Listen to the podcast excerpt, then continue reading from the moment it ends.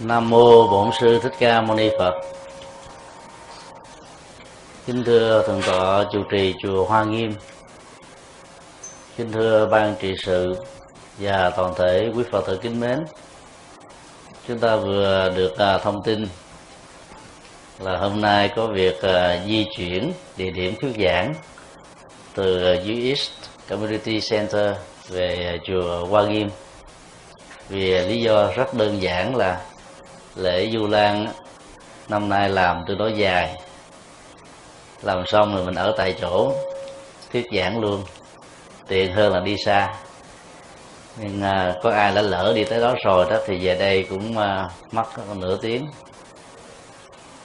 Thì chẳng qua nó cũng là một sự à, tiện lợi cho tất cả chúng ta đang có mặt sẵn tại à, khuôn viên của chùa Hoa Nghiêm rồi đề tài hôm nay chúng tôi được yêu cầu chia sẻ là đạo phật ngày nay. Một đề tài à, mà tên gọi của nó đó, mang tính thời sự à, khá cao. Chắc có lẽ là trong số chúng ta sẽ có người đặt ra vấn đề. Có chăng sự khác biệt giữa đạo phật trong quá khứ và đạo Phật ngày nay. Và nếu có sự khác biệt, thì khác biệt đó là cái gì? Mỗi một cái à, khái niệm trong ngôn ngữ đó thường tạo ra cái nội hàm và ngoại duyên về nội dung. Khái niệm ngày nay chỉ cho tất cả những gì đang diễn tiến xung quanh chúng ta ngay trong thời điểm hiện tại nhưng trong bối cảnh của um, đạo phật hay bất kỳ một vấn đề gì được gọi là ngày nay đó, thì ờ, cái không gian ngoại duyên của nó không chỉ là đang diễn ra, mà cái đường biên giới của thời gian này có thể là co giãn vài chục năm, chúng ta cũng gọi là ngày nay. Thậm chí có nơi cả trăm năm chúng ta vẫn gọi là ngày nay. Hoặc là thêm vài chục năm sau, chúng ta cũng gọi là ngày nay cho nên à, đường kính của khái niệm ngày nay đó, tôi nói là rộng. Và do vậy, đặt bối cảnh của đạo Phật trong một cái không gian tôi nói rộng như thế, khoảng một thế kỷ trở lại đó, thì à, sự à, quán chiếu của chúng ta về bản chất của đạo Phật đó có phần khác biệt. Ta thử đặt ra một cái câu hỏi tương tự, chỉ cần thay đổi cái chủ ngữ đạo Phật bằng một cái danh từ khác. Nước uống ngày nay, thì ta sẽ hỏi thì nó có khác với nước uống ngày xưa không? Nước vẫn là nước, là một chất lỏng. Và giá trị à, của nước là để giải khát. Cơm ngày nay có khác cơm ngày xưa không? Cũng chỉ để phục vụ cho sự ăn. Có khác chăng đó? Là khác cái cách thức chúng ta nấu, chúng ta chế tác chúng ta tạo nó ra các cái giá trị sử dụng về phương diện y học để cung ứng cho từng thể trạng. Và cụ thể hơn nữa là cho từng trạng thái, bệnh hay là khỏe của con người. Và sự lựa chọn các loại nước, các loại thực phẩm khác nhau đó. Ngoài yếu tố sinh học, y học, nó còn là thói quen văn hóa trong ẩm thực, vân vân do vậy, khi đề cập đến ờ, một đạo phật ngày nay, sẽ là một sai lầm nếu ta có tham vọng, nghĩ rằng đạo phật ngày xưa là lỗi thời. Và cái mà ta nêu ra những tiêu chí cho đạo phật ngày nay là hiện đại. Một trong năm đặc điểm ờ, về giáo pháp được đức phật nêu ra trong kinh tạng bali là siêu việt thời gian cái chiều à, thời gian à, của đạo Phật đó, nó không bị giới hạn ở trong à, năm tháng ngày giờ. 26 thế kỷ về trước, minh triết của đạo Phật được Đức Phật khám phá. Có giá trị khai phóng tâm thức của người Ấn Độ. Trong suốt mấy chục thế kỷ vừa qua, nó tiếp tục là một nguồn tuệ giác, dẫn đường soi lối cho rất nhiều con người hữu duyên. Và từ thế kỷ 21 này trở đi đó nó tiếp tục là ngọn hải đăng, hoặc là vòng mặt trời. Cái khái niệm ngày nay là ta đặt đạo phật trong bối cảnh và sinh hoạt con người. Trong đó mình là một thực tại, mình là một hữu thể, đang đi, đang đứng, đang nằm, đang ngồi, đang sinh hoạt, đang nói nín, đang giao tế. Như thế nào để trong những hoàn cảnh thuận và nghịch, ta vẫn đạt được cái giá trị an vui? Vốn được xem như là dưỡng chất tâm linh của đạo phật như vậy đặt ra một khái niệm đạo phật ngày nay không có nghĩa là ta nỗ lực làm mới hơn những gì mà đạo phật không có. Ta chỉ làm mới là cái cách thức ta tiếp cận đạo phật. Vốn như là một gia tài mà trước đây đó, do những giới hạn về tri thức, trong quá trình phát triển tri thức của nhân loại, ta chưa hiểu được một cách đủ tầm, đủ sâu, đủ rộng về những gì đức phật đã nói chẳng hạn à, trong buổi thuyết trình đầu tiên về phật giáo và môi trường chúng tôi có đưa ra một điều khoản giới luật dành cho người xuất gia là không được chặt cây cỏ. Trong mấy chục à, thế kỷ vừa qua đó các vị chú giải của trung hoa và nhiều nhà phật học khác đó,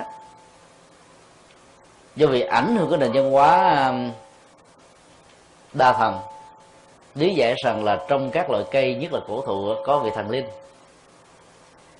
Do vậy, chặt phá cây đó làm ảnh hưởng đến cảnh giới sống của họ, và do đó có thể làm thương tổn mạng sống của ta như là một sự phản hồi trong giận dữ, trong trả thù. Ta đâu ngờ rằng là đức phật đã nói đến những vấn đề môi trường. Nói đến sinh thái, nói đến sự duyên khởi tương tác giữa con người và thiên nhiên nói đến sự cân bằng của ờ, mọi chúng là sự sống. Và cái nhu cầu không nên thiếu theo dạng diệt chủng một chủng loại nào. Mà dầu bản chất của các nghiệp cho thấy, có cái đưa con người lên, có cái hạ con người xuống, giá trị hạnh phúc, thông qua tri thức, đạo đức, cũng tùy theo đó mà có sự khác biệt. Nhưng đã gọi là quy trình của sự sống, thì các tầng cấp cao thấp trong nhận thức, trong đạo đức là dẫn đến các cái chủng loại sự sống. Là có như cách thế, đã là đương là và sẽ là. Có muốn khác hơn, nó cũng khó mà khác hơn được. Cho nên à, trong đề tài chia sẻ hôm nay, chúng tôi à, xác định rõ rằng là nó không hề có bất cứ một tham vọng nào để làm mới đạo phật. Ngoài việc đó là đề nghị chúng ta nhìn mới lại bản chất có sẵn của đạo phật đó. Nhìn theo một cách thức mà ta có thể sử dụng các cái dữ liệu văn hóa giáo dục và những cái nội hàm ngoại duyên của chúng để ta có thể hiểu thẩm thấu hơn. Các gia tài mà trước đây ta có thể bỏ quên hoặc là hiểu chưa thấu đáo. Trước nhất thì ta thử điểm qua về cái uh, lịch sử ờ, um, 26 thế kỷ của đạo Phật tạm lấy cái mặt ước um, theo truyền thống Nam Tông của Tích Lan Đức Phật ra đề vào năm 624 và cái ngày thành đạo của Đức Phật á, được xem là sự có mặt của đạo Phật trên cuộc đời. Thì từ khoảng thời gian đó cho đến năm 247 đó đạo Phật mới nằm ở trong biên cương bờ cõi của ờ, đất nước Ấn Độ đấy tức là cả mấy thế kỷ. Các ảnh hưởng của nó chỉ có tác động qua những cái khu vực xung quanh thuộc về vùng biên giới thôi. Và các cái dấu ấn về khảo cổ học, về văn bản học không có nhiều. Để làm bằng chứng đủ sức thuyết phục cho ta tin rằng là đạo Phật đã vượt ra khỏi phạm vi của đất nước. Trong giai đoạn đó sự truyền bá của đạo Phật khắp toàn cõi Ấn Độ Ấn Độ gồm 16 nước liên bang, được xem như là một sự thành công. Năm 247 trước Tây lịch là một dấu à, mốc rất là quan trọng vì đạo Phật đã được truyền sang Tích Lan. Mà người mang đạo Phật sang đất nước này lại chính là thái tử của nhà vua, tức là con ruột của vua Asoka một cái ờ, quốc đảo nhỏ nằm ở bên dưới của Ấn Độ mà đến cả mấy thế kỷ sau đạo Phật mới có mặt được. Do đó ta thấy cái bản chất về sự có mặt của đạo phật ở trong ờ, các cái quốc độ đó là một con đường tự nhiên và tiệm tiến theo chiều, nước chảy xuống thấp. Và thường nó đi gắn liền với các cái con đường thương mại, con đường tơ lụa và nhiều cái con đường à, liên hệ trực tiếp và gián tiếp đến chúng và đây cũng là một điều rất hay. Không gắn liền không đồng hành với các dấu về xâm lược của các chủ nghĩa quân chủ và thực dân nói chung. Vào à, năm 100 à, trước Tây lịch đó, ngay cái kỳ biên tập kinh điển lần thứ năm lời kinh Phật dạy dưới hai truyền thống và đặc biệt là truyền thống Bali mới bắt đầu được hình thành. Tức là gần 6 thế kỷ sau khi Đức Phật qua đời, kinh điển mới được chép thành văn bản. Đó là cái nỗ lực khá muộn màng, nhưng rất quan trọng. Nếu ở trong lần là biên tập thứ nhất, tức là ba tháng sau khi Đức Phật qua đời, và các vị thánh tăng, cao tăng ngày đó đó, thấy đó là một nhu cầu quan trọng. Thành lập bằng ngôn ngữ dân tự đó thì có lẽ là đạo Phật đã hương thịnh gấp nhiều lần. Cái vai trò truyền thông bằng à, uh, dân bản rất quan trọng trong bất kỳ một cái chế độ đò giai đoạn lịch sử nào. Thế kỷ thứ nhất sau tiên lịch thì đạo Phật mới bắt đầu có mặt tại à, Trung Quốc, Việt Nam, Nhật Bản, Thái Lan. Xin lỗi à, Thái Lan chứ ba nước. Và một phần ở Miến Điện. Có nhiều cái nguồn giả thuyết về sự có mặt của đạo Phật trước và sớm hơn Trung Quốc. Và có giả thuyết ngược lại. Đạo Phật của à, Nhật Bản một dấu ấn của à, Phật giáo Đại thừa về thiền nhập thế. Có mặt tại đất nước này vào thế kỷ thứ 8 Tây lịch trong khi đó, đạo Phật à, Tây Tạng có mặt vào thế kỷ thứ bảy, tạo nên hai dấu ấn khá quan trọng trong truyền thống của Phật giáo Đại thừa. Bên cạnh đất nước đại lục với một cái nền văn hóa truyền thống nhiều nghìn năm. Từ à, thế kỷ thứ 8 đó cho đến à, thế kỷ thứ 18 đó, phạm vi và sự truyền nhập của đạo Phật chỉ nằm ở trong vòng của châu Á và nếu so với um, thiên niên kỷ đầu của đạo Phật đó, đó là một cái giai đoạn và bước chuyển tiếp khá nhảy vọt khá quan trọng.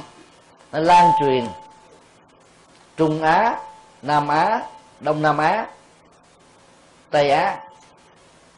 Và đó như là một thành quả mở rộng của đạo Phật. Cho đến uh, thế kỷ thứ 18, 19 á, thì đạo Phật mới bắt đầu có mặt ở um, phương Tây, đặc biệt là châu Âu.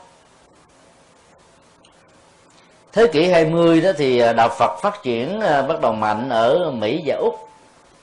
Và theo thống kê ngày nay đó, Úc chiếm 2% Phật giáo, được xem là một trong những quốc gia Tây phương có sự tăng trưởng về dân số Phật tử lớn nhất trong giai đoạn này hai phần trăm dân số của Úc thì chẳng là bao, vì dân số của Úc cho đến bây giờ khoảng chừng 2 tỷ người. Xin lỗi, hai hai triệu người, hai chục triệu. Như vậy hai phần trăm chỉ có hai triệu người Phật tử. Con số khá khiêm tốn. Theo à, thống kê của nhiều trang web, thì dân số của Phật giáo đó có sự chênh lệch tùy theo các hệ thống thống kê từ 350 triệu cho đến 1 tỷ năm. Phần lớn các sách về tôn giáo học thế giới đó, cho rằng con số Phật giáo là 350 triệu hoặc là 450 triệu là hết à. Họ có lý do để đánh giá con số đó. Vì họ dựa theo cái cơ cấu thống kê xã hội học tôn giáo theo chiều kích của các tôn giáo phương tây. Nghĩa là phải có những cái chứng từ thì người đó mới được xem là một tín đồ của Phật giáo. Thông qua một bằng phái quy y hay là thẻ phật tử chẳng hạn hay là thẻ hội viên phật giáo. Ta biết rất rõ là kể từ khi um, trung cộng um, có mặt ở tại đất nước trung quốc và chủ nghĩa xã hội có mặt ở tại việt nam thì các thống kê xã hội học về số lượng tín đồ phật giáo nó không còn chủ xác nữa. Với một lý do rất đơn giản là chủ nghĩa cộng sản trong giai đoạn đó, và cho đến bây giờ vẫn còn ở một mức độ nào. Không có ờ, vẻ là ủng hộ về cái khuynh hướng phát triển của tôn giáo lắm. Cho nên rất nhiều người giàu là phật tử nhưng không dám mạnh dạng kê khai trong lý lịch của mình và dựa vào cái kê khai chính thức đó, thì con số khoảng 450 triệu là hết rồi. Do đó người ta lượng và đánh giá rằng là có thể có tối thiểu từ một phân nửa cho đến hai phần ba quần chúng phật tử vì không anh dạng cho nên họ trở thành một phật tử thầm lặng thôi. Chính vì thế cái biên độ dao động về thống kê nó cả đến một tỷ người. Ngày nay thì à, vấn đề về kê khai lý lịch của người phật tử, nó không còn là một điều cấm kỵ, hay là một cái điều mà có thể tạo ra sự nghi kỵ về lý lịch đối với các nước cộng sản nữa. Nhưng người phật tử và phật giáo chúng ta vẫn chưa có một tổ chức nào làm công việc này một cách nghiêm túc. Trong nước hiện nay ta có khoảng à, 45.000 tăng ni. 16.700 ngôi chùa. Nhưng hỏi số lượng Phật tử thì không có một vị hòa thượng nào cho đến một vị nghiên cứu Phật học nào có thể trả lời được. Theo thống kê. Vì vậy đó, tất cả mọi thống kê chỉ mang tính ước lượng thôi. Về dân số đó thì à, nếu ta tính tại úc đó thì nó chiếm được hai phần trăm. Hai triệu người trên số là hai chục triệu. Châu á thì số lượng người thì nhiều hơn. 726 triệu trên à, 4 tỷ một. Ở châu Âu thì ta có được 24 triệu trên 745 triệu. Ở châu Mỹ ta có à, 8 triệu trên 920 triệu. Ở châu Phi 118 triệu trên 930 triệu. Và nếu ta lấy cái số lượng 198 quốc gia có thống kê hiện đang có Phật giáo sinh hoạt và phổ biến đó, thì số lượng quần chúng Phật tử trong một trăm mấy chục quốc gia này chưa đến không phẩy phần trăm, chỉ là không phẩy không mấy, chưa được không phẩy một. Đó là con số quá ít thôi so với cái tuổi thọ 2.600 năm tồn tại của mình, nếu ta làm so sánh với thi chúa giáo hay là hồi giáo. Tuổi thọ ngắn hơn, nhưng số lượng dân chúng theo tôn giáo này có vẻ nhiều hơn. Dĩ nhiên là họ có hệ thống tổ chức và những cái chế độ khích lệ tôi xã hội và những cái sự bắt buộc bằng lưỡi gươm và nhiều cái ức chế khác. Còn trong khi đó đạo phật là một cái tiến trình tự nhiên. Do đó, sự có mặt của đạo phật như thế đó nó phản ánh ờ, cái giá trị thật của đạo phật. Riêng tại châu mỹ này thì ờ, ta có thể ờ, thấy rõ được là ba khuynh hướng phật giáo tồn tại trong ba giai đoạn khác nhau.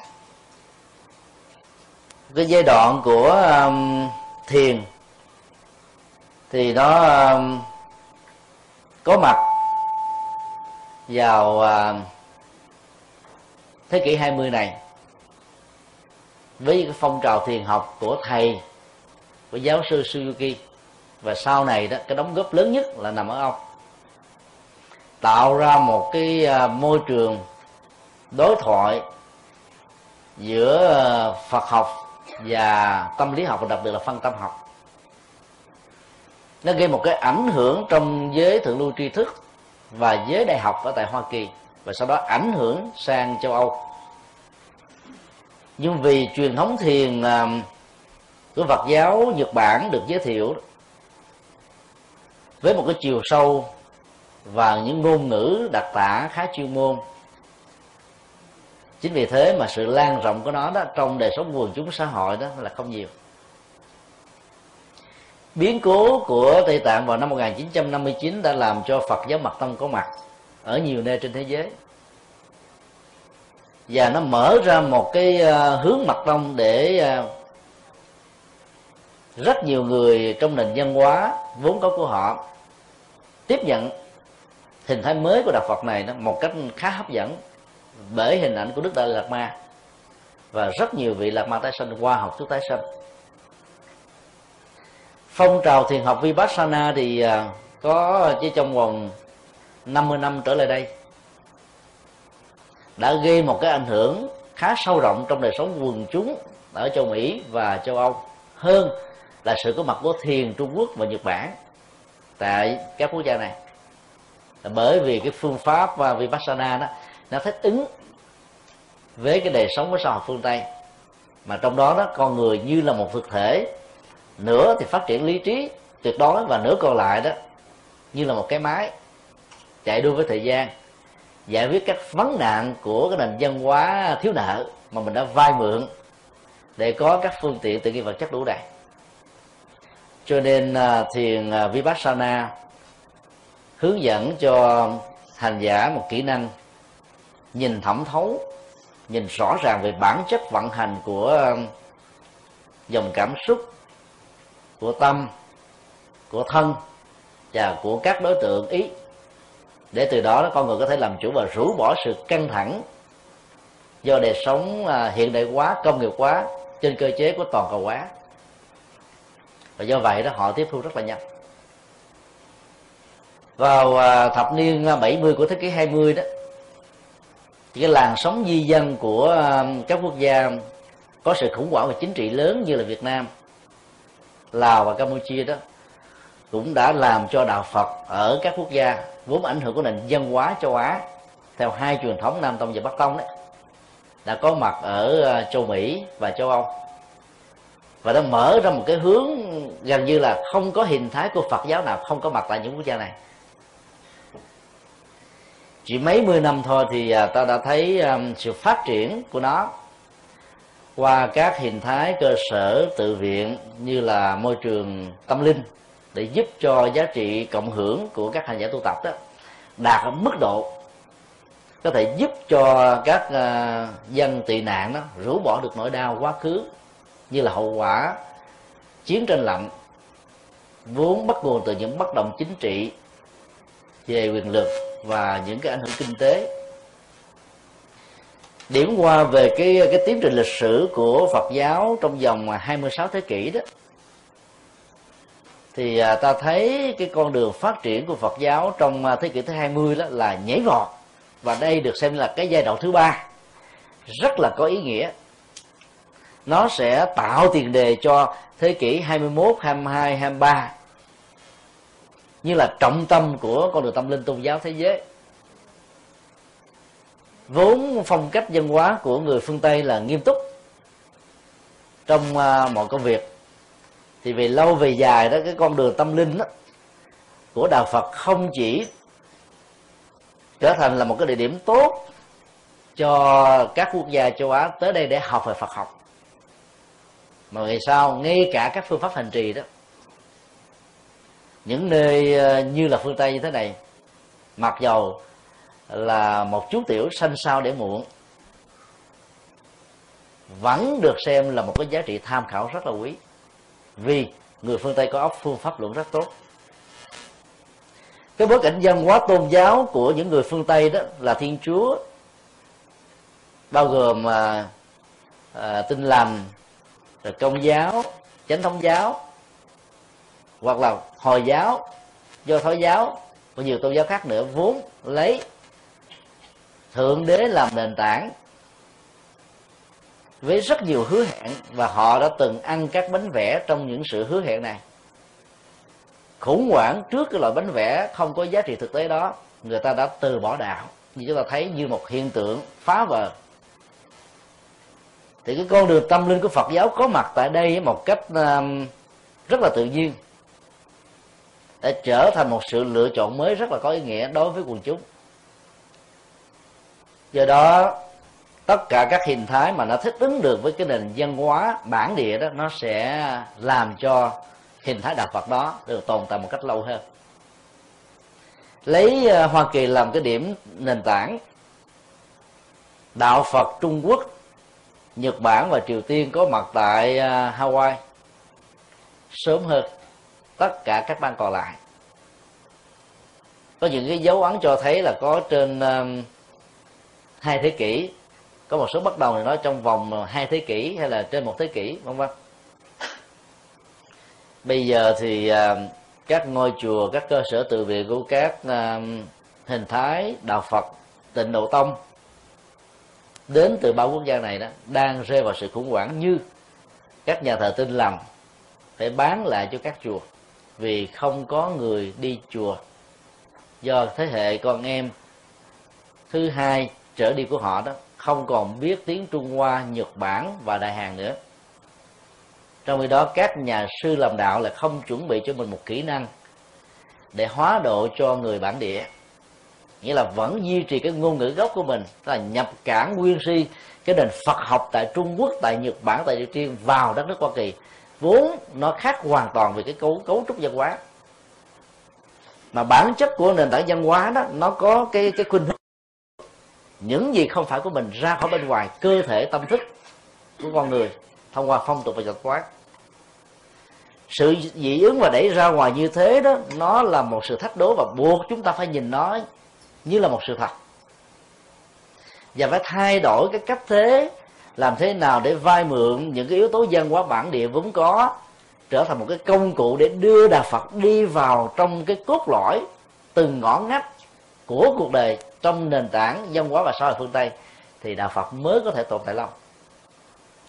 Còn bằng không đó các hình thái Phật giáo dù của giáo hội nào dù pháp môn nào nếu không đáp ứng được cái nhu cầu văn hóa bản địa thì vài chục năm sau 50 năm cho đến 100 năm sẽ bị rơi vào trạng thái khủng hoảng giống như đạo Phật đang có mặt tại Hawaii. Đó là một cái uh, câu hỏi lớn để tất cả chúng ta cùng suy tư về phương cách truyền bá Phật giáo và do đó đặt cái à, ý niệm về à, đạo Phật ngày nay đó, là ở chỗ đó chúng ta triển khai, giới thiệu làm sao cho cái tính thích ứng trở thành là một sự lựa chọn của đời sống tâm linh của người bản địa, thì đạo Phật đó mới tồn tại một cách lâu dài về à, bản chất của à, đạo Phật đó thì à, giàu dầu là của ngày xưa hay là của ngày nay đó. Dầu là theo bất kỳ một pháp môn nào, tông môn pháp phái nào, giáo hội Phật giáo nào. Ta đều thấy đó, phải dựa trên hai nền tảng quan trọng. Thứ nhất là nhận thức luận, thứ hai là đạo đức học con đường tâm linh của phật giáo là con đường à, của chủ nghĩa kinh nghiệm thực chứng. Và nhờ dựa trên nền tảng của thực chứng này đó, tất cả những gì đức phật nói dầu chúng ta chưa kinh nghiệm qua. Bằng những phương pháp suy luận, ta có thể cảm nhận rằng nó như là một chân lý.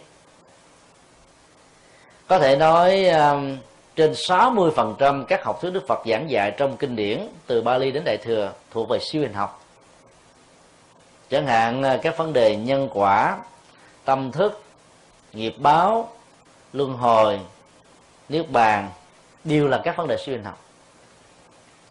Người ta đã hiểu khái niệm ờ, siêu hình học một cách sai. Ở chỗ đó là nghĩ rằng siêu hình học là những cái không thực tế. Trong khi đó, nó là cái vượt lên trên vật lý.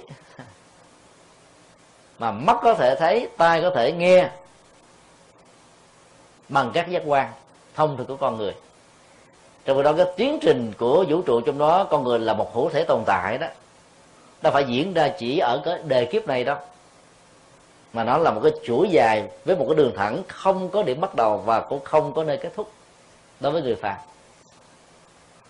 Còn những bậc là chứng đắc đó, thì đường thẳng đó sẽ được tạo ra theo bất cứ cái tư thế nào thông qua sự phát nguyện bằng cách là chặt đứt nó ở những điểm mà mình cần. Thì như vậy là đề cập đến cái bản chất siêu hình học của Phật giáo chẳng những nó không đi ngược lại cái tính hiện thực à, thực tế của đạo phật mà nó là những cái có cái chiều sâu đòi hỏi chúng ta cần đến cái chủ nghĩa thực chứng mới có thể cảm nhận được nó như thế nào.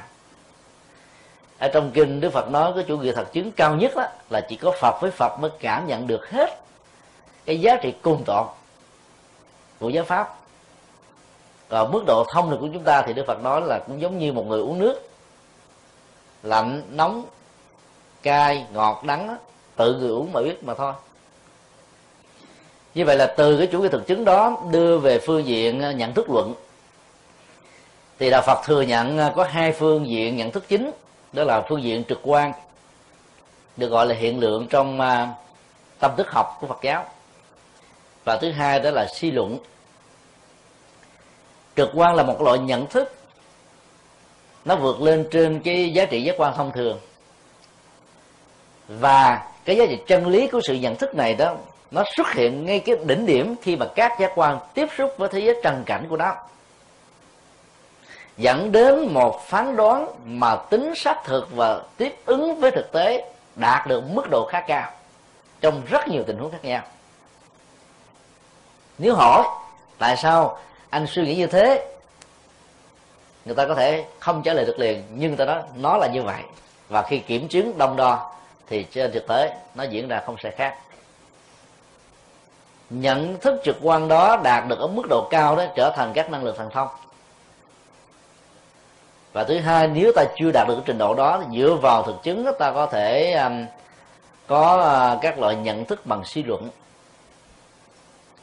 bao gồm diễn dịch nguy nạp loại si tổng hợp. Các hình thái mà triết học ngày nay đã vận dụng trong ngành logic học để hỗ trợ cho tư duy của con người đạt được ở mức độ chuẩn và giảm bớt các tình huống sai. Khi mà tất cả các cái suy luận của chúng ta được dựa trên nền tảng của duyên khởi thì uh, tính uh, không có sự bắt đầu của mọi sự vật hiện tượng trong mối tương tác đa chiều giữa chúng với nhau sẽ trở thành thước đo để chúng ta đánh giá về thế giới quan. Cho nên, mặc dầu mình mới có mặt, mấy chục năm trong cuộc đời này, nếu lấy cái mốc thời gian hiện tại làm chuẩn, mấy ngàn năm trước ta vẫn đã có mặt nhưng ta chưa biết ta có mặt như cái thế nào. Ta vẫn có thể suy luận trên nền tảng duyên khởi rằng tất cả mọi giả định về nguyên nhân đầu tiên của thế giới đều là sai lầm dù đó là duy vật hay là duy tâm? Hay là di chúa? Tất cả những cái duy đều là cái sai. Cái đó ta chưa thực chứng, nhưng mà ta thực chứng ở trên những cái nguyên lý tương tự là không có một sự vật hiện tượng gì trong cuộc đời này tồn tại trong tự thân của nó mà không chịu một sự tác động, tương tác đa chiều với những cái khác. Tri thức về duyên khởi là một tri thức suy luận và dựa vào cái suy luận này đó mà các phát kiến của ờ, các ngành học hiện đại được có mặt. Và khoa học nó cũng dựa trên cái này. Từ việc suy nghĩ ờ, con chim có đôi cánh, lợi dụng một cái sức gió vốn có, tạo sự thăng bằng, bay liện trên không gian theo ý muốn, người ta đã chế tạo ra trực thăng rồi máy bay dựa vào cái hình thù của con cá người ta đã chế tạo ra chiếc tàu ngầm. Tất cả những phát minh của học dựa trên à, chủ nghĩa của suy luận cả. Dĩ nhiên có suy luận đúng có suy luận sai. Đặt vào trong cái nguyên tắc và quỹ đạo của chúng á, thì ta giảm thiểu tối đa sự suy luận sai và giữ lại sự suy luận đúng. Đó là các phương thức nhận thức của đạo phật dựa trên duyên khởi và nhân quả. Quý thứ hai là đạo đức học với cái cấu trúc nó gồm có à, ba giai trình giới, định và huệ. Giới là nền tảng đạo đức. Người tại gia thì có năm nguyên tắc đạo đức. Người xuất gia mới bắt đầu đó thì 10 nguyên tắc đạo đức. Khi lãnh thọ giới đầy đủ đó, thì từ 250 điều khoản đạo đức dành cho người nam cho đến 350 điều khoản đạo đức dành cho người nữ. Tất cả đều là những cái phương tiện để hỗ trợ cho đời sống của con người, ngày càng an vui, hạnh phúc nhiều hơn. Bản chất của nền tảng à, đạo đức của nhà Phật không phải là một sự ràng buộc hay là bắt buộc, mà là một sự hỗ trợ. Đức Phật nói rất rõ trong kinh, ai sống với nền tảng đạo đức thì người đó không bị sợ hãi ở bất cứ nơi nào. Sĩ ta sợ là vì ta có những hành động vi phạm luật pháp hay là có một cái sai trái gì đó mà lương tâm của mình nó không cho phép mình giấu giếm nó? Hay là lỡ có giấu giếm thì mình cũng vẫn cảm thấy nó cắn rứt, nó rai rứt, nó khó chịu. Còn người chân nhân, theo tinh thần Phật dạy, thì ở đâu cũng có được chất liệu không sợ hãi. Vì ta biết rất rõ rằng cái tiến trình nhân quả nó phải diễn ra như thế. Nên ta không có gì phải bị lay động bởi các tác động của môi trường và con người nói chung thì cái năng lượng đó được gọi là định. Như vậy cái phương diện ứng dụng của định đó, là thái độ bản lĩnh không sợ hãi là một dũng khí. Và ứng dụng trong các ngành nghề xã hội đó thì nó là một sự phát minh.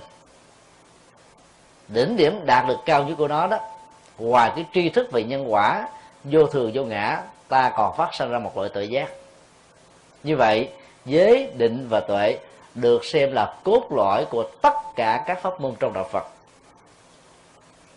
Dù là theo pháp môn nào, nếu ta không đạt được, không đi trên nền tảng đó đó, thì ta mới đi ở cái vòng ngoài của đạo phật mà thôi. Hay nói cái khác là ta tiếp xúc với cái vỏ tín ngưỡng, vốn chịu ảnh hưởng một cách trực tiếp hay gián tiếp từ các nền văn hóa bản địa, nơi đạo phật có mặt như là một thực tại tâm linh mới, có một sự tương tiếp. Và do đó sự ảnh hưởng qua lại khó có thể bị loại trừ.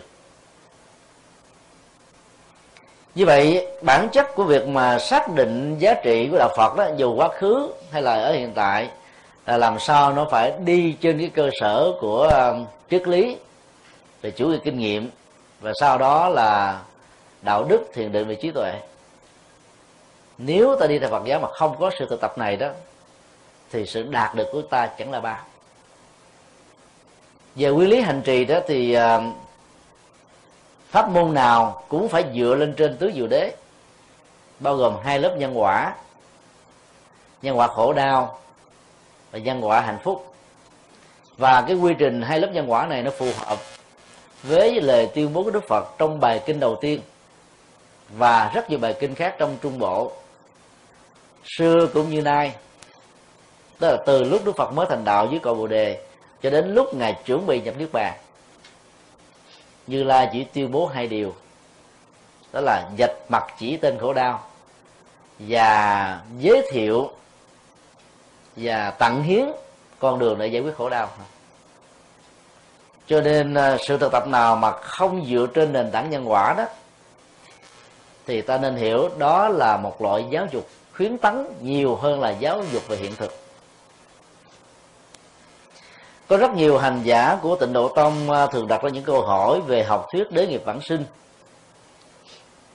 Với một cái chiều kích nội dung rằng là các hành giả giàu còn phiền não, nghiệp chướng, trần ô, phàm tánh, nhưng vì tha lực và lòng từ bi của đức phật a di đà và các vị bồ tát tại hành tinh này, luôn luôn hướng về các chúng sinh và nếu ai có thành tâm, có nhu cầu, chỉ cần niệm phật nhất tâm bất loạn từ một cho đến bảy niệm là có thể được vãng sinh. Mang theo cả cái túi của các hạt giống nghiệp phàm. Những lời giáo dục như thế, nó có giá trị khuyến tấn cho con người. Bởi vì nếu mình nói một cách quá nghiêm túc, theo cái quy trình nhân quả của tứ diệu đế đó, nhiều người nghe chịu không nổi. Sẽ bị dò ngược. Thấy đi tu sao vẻ khó quá tự lực nhiều quá, nỗ lực bản thân à, nhiều lần mà không thành công, mà nghe hướng dẫn như thế có nhiều người chán nản. Do đó cái phương pháp thực tập dù của pháp môn nào cũng đều dạy chúng ta là phải đối diện với khổ đau, thừa nhận khổ đang có mặt với mình như là một hiện thực. Khổ đó nó có nhiều chiều kích, già, bệnh, chết, cầu mà không được ghét mà phải gặp nhau, thương mà phải chia lìa, sanh ly tử biệt và nhiều cái trạng thái tâm lý không như ý khác.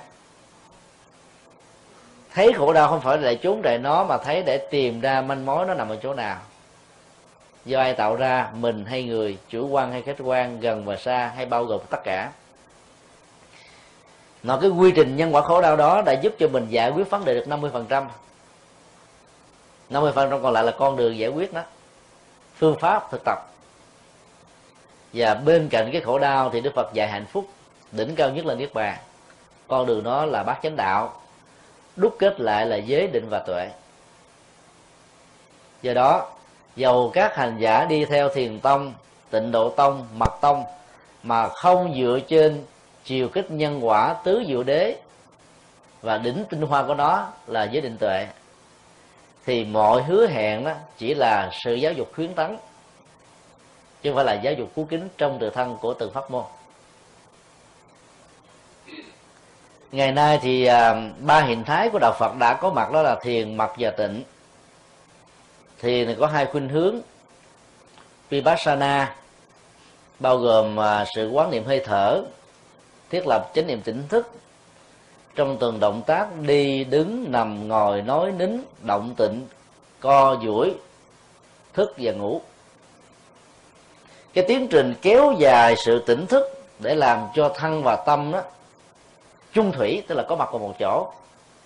Nhiều chừng nào thì cái đó được xem là người tỉnh thức ở mức độ chừng đó. Sự khác biệt về cái năng lượng tỉnh thức giữa người phàm và một bậc thánh là ở chỗ phàm thì có gián đoạn thánh đó, thì sự liên tục đó không có điểm dừng. Các cái phương pháp quán về ờ, thân với 36 yếu tố hình thành lên nó gọn lại là nguyên lý chất rắn chất lỏng chất nhiệt chất vận động hay là về cảm xúc bao gồm ba hướng khổ đau hạnh phúc và trung tính. Quán về tâm bao gồm mà, tất cả tâm lý nhị nguyên tâm tham tâm xả tâm sân tâm từ bi tâm si tâm trí tuệ là để giúp cho chúng ta thấy rõ được sự vận hành của tâm lý và vật lý trong cái cấu trúc tâm vật lý của con người. Còn à, về pháp thì đối tượng nó à, từ đó là rộng bao quát bao gồm các sư phật tượng trong đó bao gồm luôn cả giáo pháp của đức phật nó thường là một cái ờ, sự ờ, tồn tại trong thế giới của ý thức. Suy nghĩ về những gì đã qua, tư duy về suy luận về những gì chưa tới, hoặc là trầm ngâm những gì đang đang trong hiện tại. Thì như vậy đó, cái phần đó là cái phần hỗ trợ vì nó tác động đến cái cái cái dòng chảy tâm lý của tâm và dòng chảy cảm xúc của tâm tất cả mọi nỗi khổ niềm đau đó, theo đức phật đó, nó chỉ có hai chỗ để bám víu, hoặc là thân, hoặc là tâm.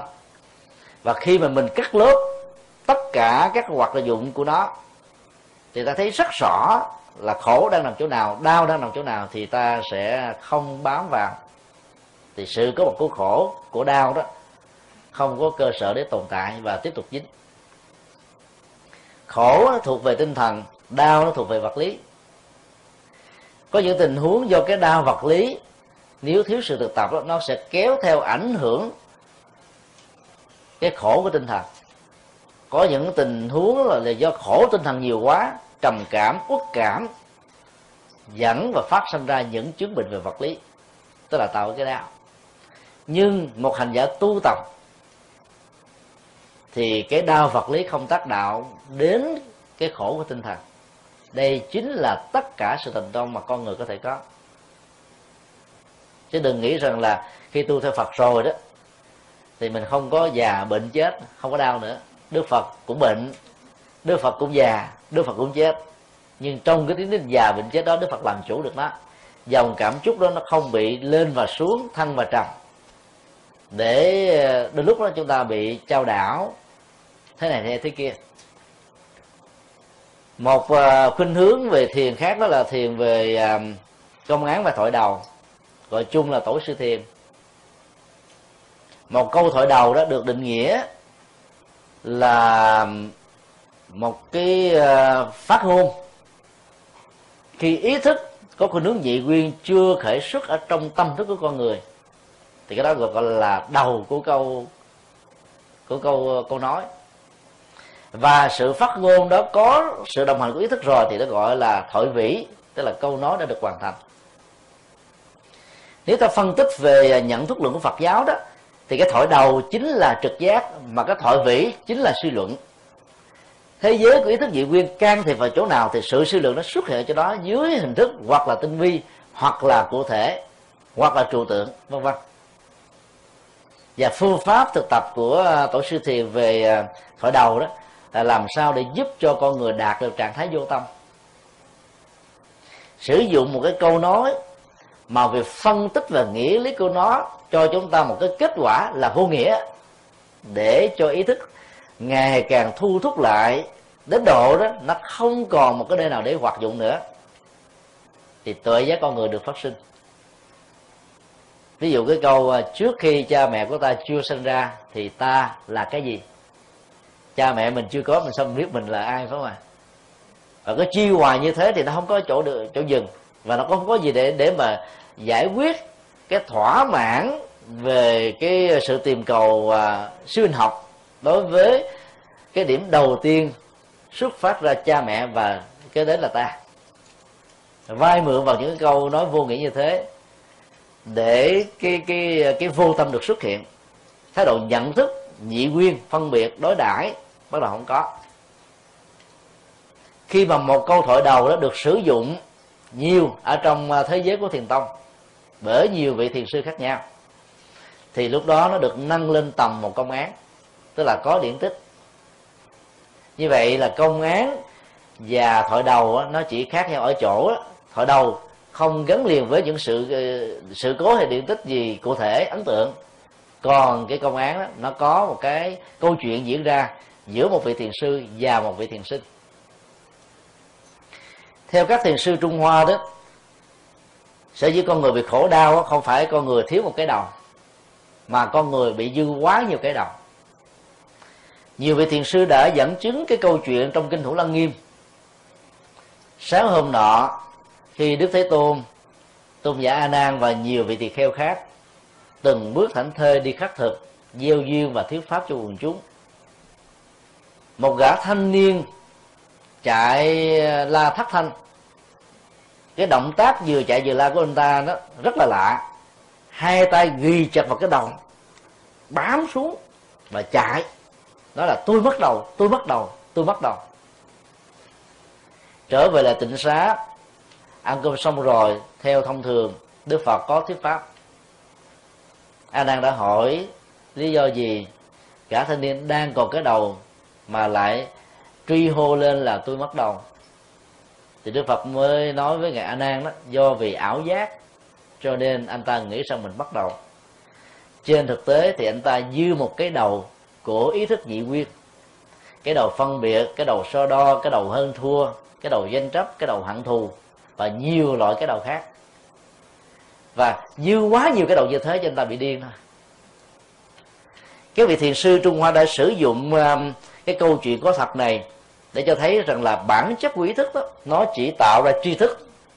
Cái phát minh về thế gian thôi còn tuệ giác đó nó là một cái bề mặt mà khi mà các hoạt dụng của ý thức đã không còn thể hiện nữa cho nên các ngài mới đưa ra một cái ánh dụ giống như là vườn mây tồn tại và hiện hữu dưới sự chiếu soi của mặt trời. Cho đến lúc nào mà sự chiếu soi đó nó, nó bị mây che đó thì ánh sáng vẫn không có tác dụng nhiều ở cái bên dưới của vườn mây nên công việc của các vị thiền sư là làm cho các thiền sinh đó, đạt được trạng thái vô tâm. Tức là ngưng cái hoạt dụng của ý thức. Nghĩa là xua đi cái à, vườn mây của ý thức đi thì ánh sáng mặt trời được xem là tuệ giác chiếu soi tức là phật tính đó, bắt đầu có mặt. Nghĩa là phật tính không mất đi chỉ trở về trong sự khai thác và nhận diện chính đó mà thôi hai cái phương pháp thiền này như chúng tôi nói khi nãy đó, nó tạo ra các cái hiệu ứng thực tập khác nhau trong cái thế giới phương tây. Và số lượng người đi theo thực tập à, pháp môn thiền à, tổ sư rất không nhiều. Là bởi vì thế giới của phương tây là thế giới ý thức, thế giới phát minh, thế giới khoa học phải sử dụng đến cái kiến văn giác tri trong các phòng thí nghiệm để tìm ra những cái mới. Mà bây giờ đó phải thực tập vô tâm như các hành giả, nó ngược lại hoàn toàn với nền văn hóa vốn có của họ cho nên sự lan rộng của cái nền thiền học này đó là không cao, không xa. Khi mà con người sử dụng cái ờ, thế giới ý thức nó quá nhiều đó, thì con người bị căng thẳng và hậu quả cao nhất của nó đó, điên khùng. Với nhiều hình thái khác nhau. Thì việc thực tập hơi thở, tạo sự thăng bằng sinh học trong cơ thể, tạo sự rũ bỏ các chấp trước về cảm xúc, về nhận thức, về về thái độ và nhiều cái biến dạng khác của tâm nó giúp cho họ có thể có được một sự thăng bằng trong một thế giới không thăng bằng.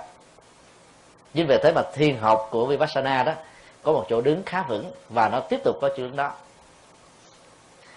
Phật giáo mật tông qua hình ảnh của Đức Đại Lai Lạt Ma và các vị Lạt Ma tái sinh nó tạo ra một cái uh, lưu lượng ờ, uh, thiền học xin lỗi lưu lượng uh, tâm linh. Chúng tôi nói lưu lượng là bởi vì nó không tạo ra phật tử mới mà nó kéo rút phật tử của thiền, của tịnh về bên bên mặt. Với những cái hấp lực mà ở trong truyền thống của thiền và mặt, người ta đã không chứng kiến, không nhìn thấy. Con người à, với cái giới hạn của à, bộ óc, cái tri thức do giới hạn của lòng tham, lòng sân, lòng si chưa có thể phát triển một cách tuyệt đối. Cho nên những nỗi sợ hãi, ngấm ngầm vô thức đó, nó vẫn thường trực xuất hiện trong con người dưới nhiều hình thức khác nhau. Cho nên ai cũng thích sự mầu nhiệm huyền bí như là một cái lối thoát cho mình. Chính vì thế mà mật tông có một cái chỗ đứng khá lớn, khá mạnh. Ta thử làm một cái ấn tống. Bản kinh à, phổ môn quan thế âm 50 ngàn bản. Ấn tống đồng lúc đó kinh viên giác nói về thiền học của phật giáo đại thừa 50 ngàn bản. Và tương tự đó, kinh a di đà 50 ngàn bản và thần chú đại bi và thập chú 50 ngàn 500 ngàn bản. Thì trong cùng một thời gian phát hành tặng biếu đó 500 ngàn bản kia sẽ trước. Còn kinh viên giác sẽ hết sau cùng. Thậm chí còn còn còn giữ khá nhiều. Hai bản kinh của tịnh độ tông đó là kinh di đà phổ, phổ môn. Đứng sau thằng chú. Trong 5 năm làm ấn tống chúng tôi đã đúc kết ra công việc này.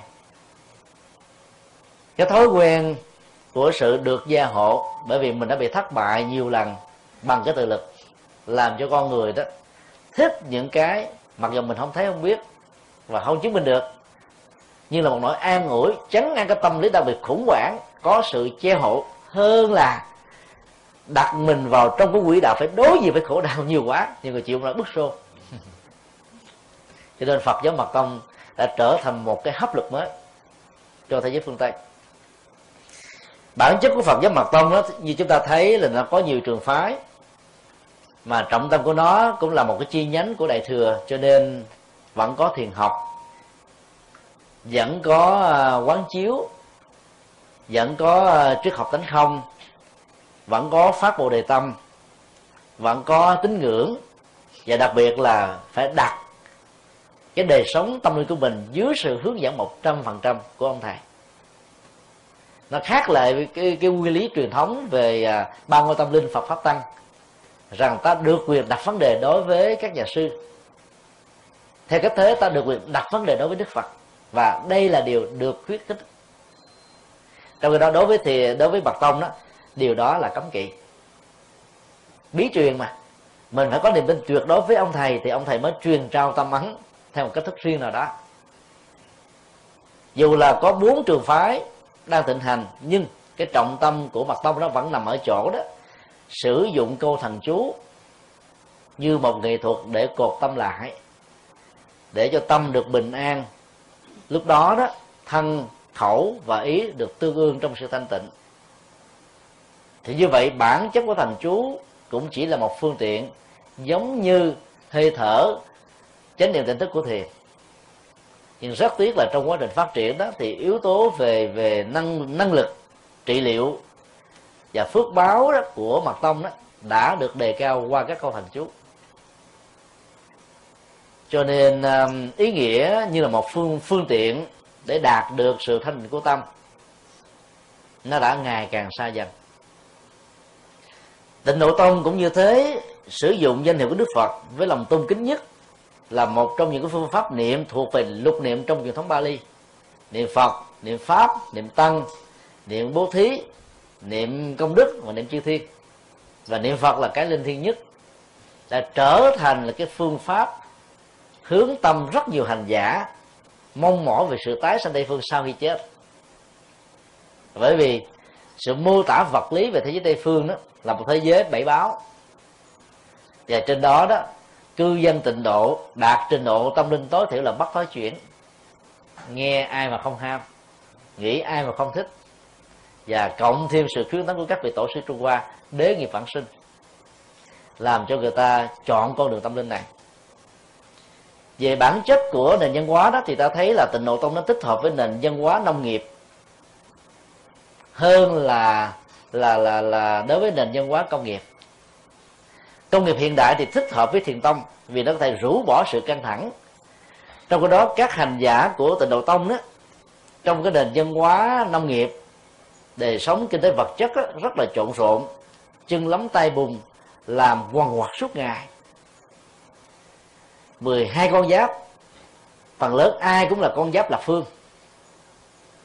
Cho nên ngồi mà tỉnh tọa hít thở là đi vào giấc ngủ liền do đó ta phải niệm tụng.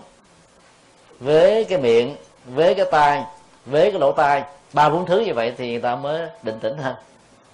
Do đó, như là một phản ứng tất yếu, cái nền văn hóa, nông nghiệp như vậy, nó sẽ làm cho thích hợp với tịnh độ tông thôi. Truyền bá tịnh độ tông tại đất nước hoa kỳ và nhiều đất nước phương tây, cũng như là việc truyền bá mật tông tại các quốc gia này đó, nó chỉ tạo ra một hấp lực ở trong giai đoạn đầu và nó trở thành một kháng lực trong giai đoạn phát triển. Là bởi vì phần lớn người phương tây đã quá ngán ngẩm với các bánh vẽ về thiên đường, thiên quốc quốc gia đầu tiên và quan trọng nhất của tất cả các cư dân có tôn giáo này. Còn quốc gia chính của họ là quốc gia thứ yếu thôi. Vốn không phải là một chủ nghĩa hiện thực nữa, cho nên họ đã vẫy tay chào, đi tìm một căn cứ của tôn giáo mới thì lúc đầu cái việc đi tìm căn cứ để trở thành là công dân của một tôn giáo mới đó, người ta chỉ cần lấp vào khoảng trống của những cái mình đang cần mà mặt không thỏa mãn được. Cho nên tịnh độ tông và mật tông đó dễ dàng tiếp ứng vào vì nó có những cái cấu trúc na ná tương tự. Điểm qua về bản chất của à, ba pháp môn chính đang à, thịnh hành trên khắp thế giới. Thì ta thấy cái thiền vipassana đó, nó sẽ có một cái chỗ đứng à, khá vững và lâu dài có nhiều người phê bình à, phương pháp thiền này là nó không thể nào có được khả năng giúp cho con người được giải thoát. Cho nên à, họ không tâm đắc với phương pháp thiền của à, thiền sư làng mai. Phê bình bằng đủ cách khác nhau. Nhưng theo chúng tôi, người cư sĩ cần gì phải giải thoát?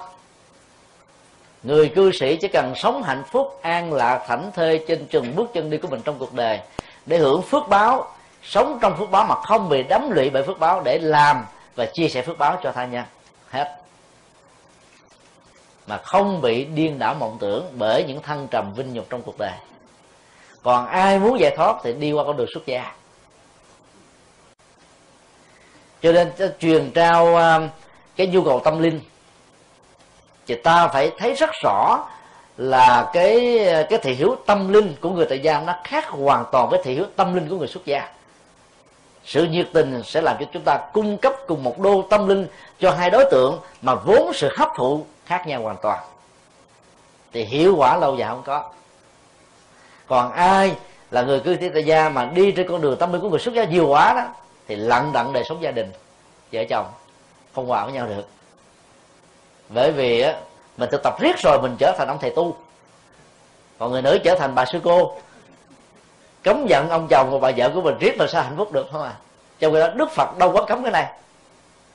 Đức phật chỉ khuyên những vị xuất gia chuyển hóa năng lực tính dục ở mức độ cao nhất để trở thành một bậc thánh, làm điểm tựa tâm linh. Còn người tại gia thì được quyền hưởng thụ các dục trong sự cho phép của luật pháp với cơ chế một vợ một chồng như là một khế ước xã hội về hôn nhân. Cho là hai cái phương hướng rất là khác nhau và do đó, vipassana là giải pháp cho rất nhiều vấn đề và khi nãy à, một vị thiền sư cư sĩ đã hướng dẫn cho quý vị rất là kỹ về cái cách hít thở, về cái cách quán chiếu, về cái cách ứng dụng trong lúc chúng ta đang ngồi. Sau này đi, nằm và những cái hoạt dụng khác ta cũng nên thực tập một cách tương tự.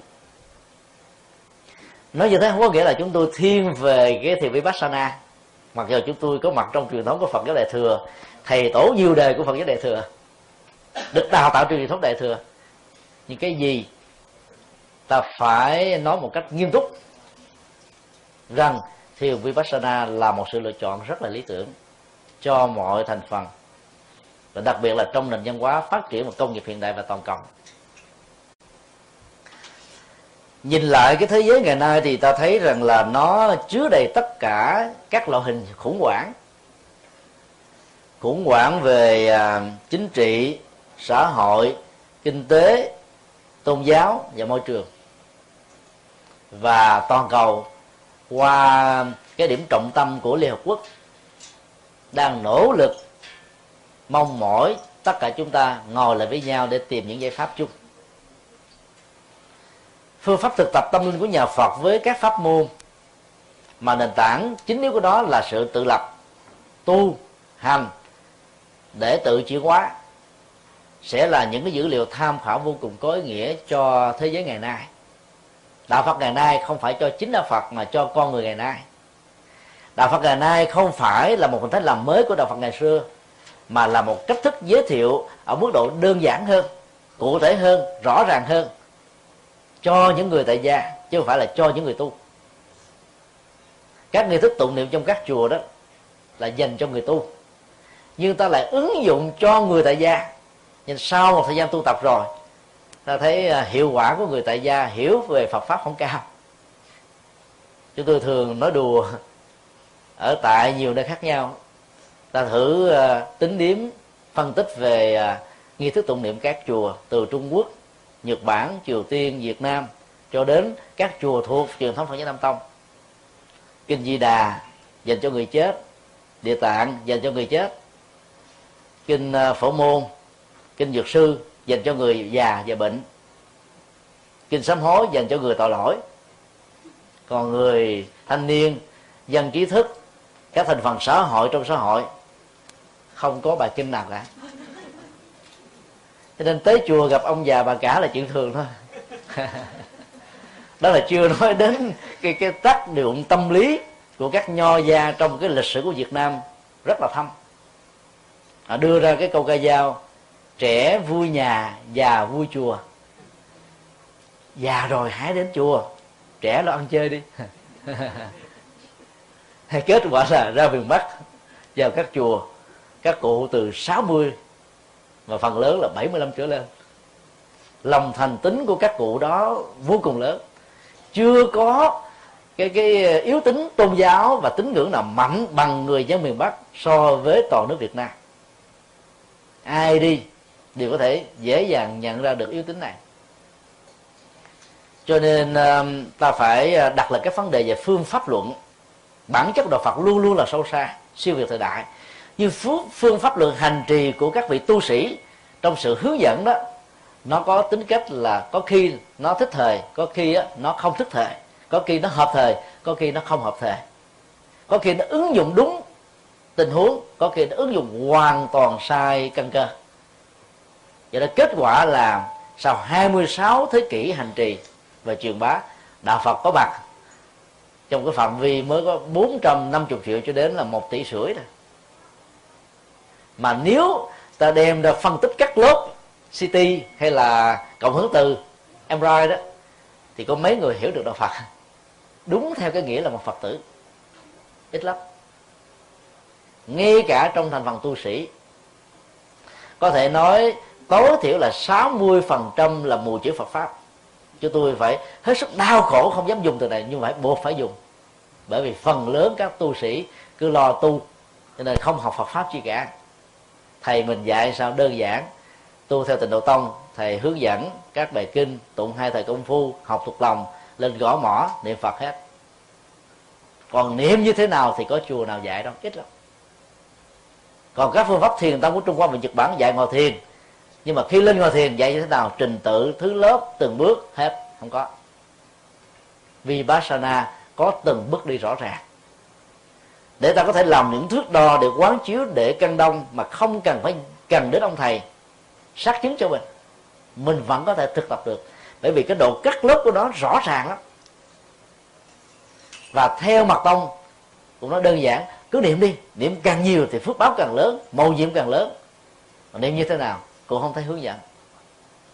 Cho nên cái kho tàng Phật pháp trên 300.000 bài kinh dài và ngắn trung bình, Đức Phật nói cho trên 300.000 pháp hội chỉ còn dọn dẹn dài bà kinh theo pháp môn, thiền, với gọn lại bát nhã tâm kinh. Gọn hơn nữa, chánh niệm và hơi thở.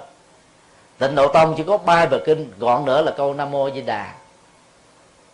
Còn mật tông á, một số bài kinh gọn lại nữa ăn mơ đi bắt di học.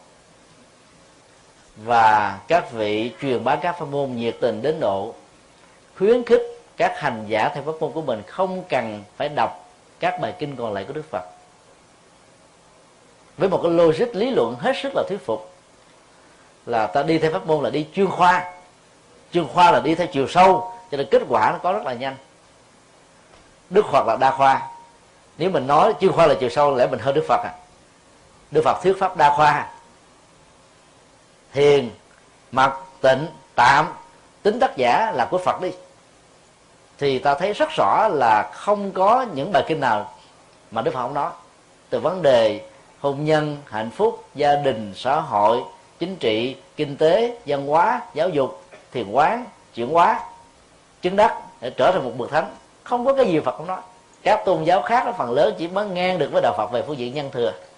Còn từ phương diện thanh văn thừa tức là thánh.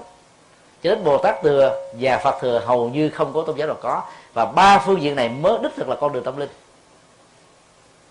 cho nên sẽ là một sai lầm rất lớn nếu ta định nghĩa đơn giản hễ là tôn giáo, tức là con đường tâm linh. Trong khi đó, rất nhiều tôn giáo đó, chẳng những chẳng có tâm linh, mà toàn là mê tín và đi ngược với khoa học. Cho nên um, đối diện với những cái khủng hoảng của xã hội, nếu ta không thay đổi những cái phương pháp tiếp cận đạo Phật để khai thác những cái giá trị vô cùng sâu sắc mà Đức Phật đã dày công suốt 45 năm truyền bá nói theo đồng tâm hoặc là 49 năm theo Bắc tâm thì ta chẳng khác nào như là con của một nhà đại phú hộ. Nhiều báo vật quá, ta không biết sử dụng báo vật nào. Rồi đó các tôn giáo khác đó. Rơi vào tình trạng chẳng có báo vật, cho nên họ nỗ lực khuấy nước lã nên hồ và kết quả là họ sử dụng phương pháp luật của đạo Phật để làm mới tôn giáo của họ. Còn ta đang trong một tình trạng quá thông hãng theo cái tình tiết rằng là một, tức là tất cả cho nên nếm có một giọt nước, mình nghĩ rằng mình có thể hưởng được hương vị của biển cả. Nói theo cái cách thế an ủi thì được, còn nói như thế nó dẫn đến tình trạng thỏa mãn. Và như vậy cái nhu cầu cắt đứt cái việc tìm kiếm giá trị giáo pháp cao thượng hơn, sâu sắc hơn đó, bị đóng bích. Ta thà tắm ở trong biển cả, nhưng mà khi ai khen tặng mình mình nói tôi chỉ là một giọt nước. Thì như vậy là cái sự rộng sâu ta đã có, nhưng tâm ta trở thành vô ngã còn mình chỉ là mới giọt nước mà mình cứ phải suy nghĩ, một là tất cả, giọt nước cũng bằng cả đại dương, thì ta sẽ không còn nhu cầu để học cái gì hết á. Đi theo các pháp môn, nếu đi một cách cực đoan, ta sẽ rơi vào cái tình trạng, một là tất cả theo kiểu, mình chỉ là một giọt nước, nhưng mình nghĩ rằng mình là đại dương. Cho nên à, chúng tôi rất là mong mỏi tất cả chúng ta. Ngoài các bản kinh thuộc về truyền thống tâm linh mà mình thực tập nên đọc tụng thêm các bài kinh. Mà bây giờ đó, nó có đầy đủ ở trên à, các website. Đạo phật ngày nay, com do chúng tôi biên tập quản đức chấm cơm do thầy nguyên tạng biên tập, thư viện hoa sen org do cư sĩ tâm diệu biên tập, con đường giải thoát do cư sĩ bình An sơn biên tập và hàng trăm các trang web bằng tiếng việt cũng như là hàng ngàn các trang web bằng tiếng anh ta có thể đọc. Không phải tốn nhiều tiền như trước đây nữa. Và chỉ cần gắn một cái à, search engine vào trong đó ta có thể dùng những cái keyword quan trọng để tìm kiếm những cái giá trị tâm linh có mặt rải rác trong rất nhiều bài kinh khác nhau. Đó là cái phước báo lớn của chúng ta những con người đang sống sống ở trong cái giai đoạn của công nghệ hiện đại. Mà cái phương tiện truyền thông qua internet đó, là là là là một cái bước giải phật rất là lớn.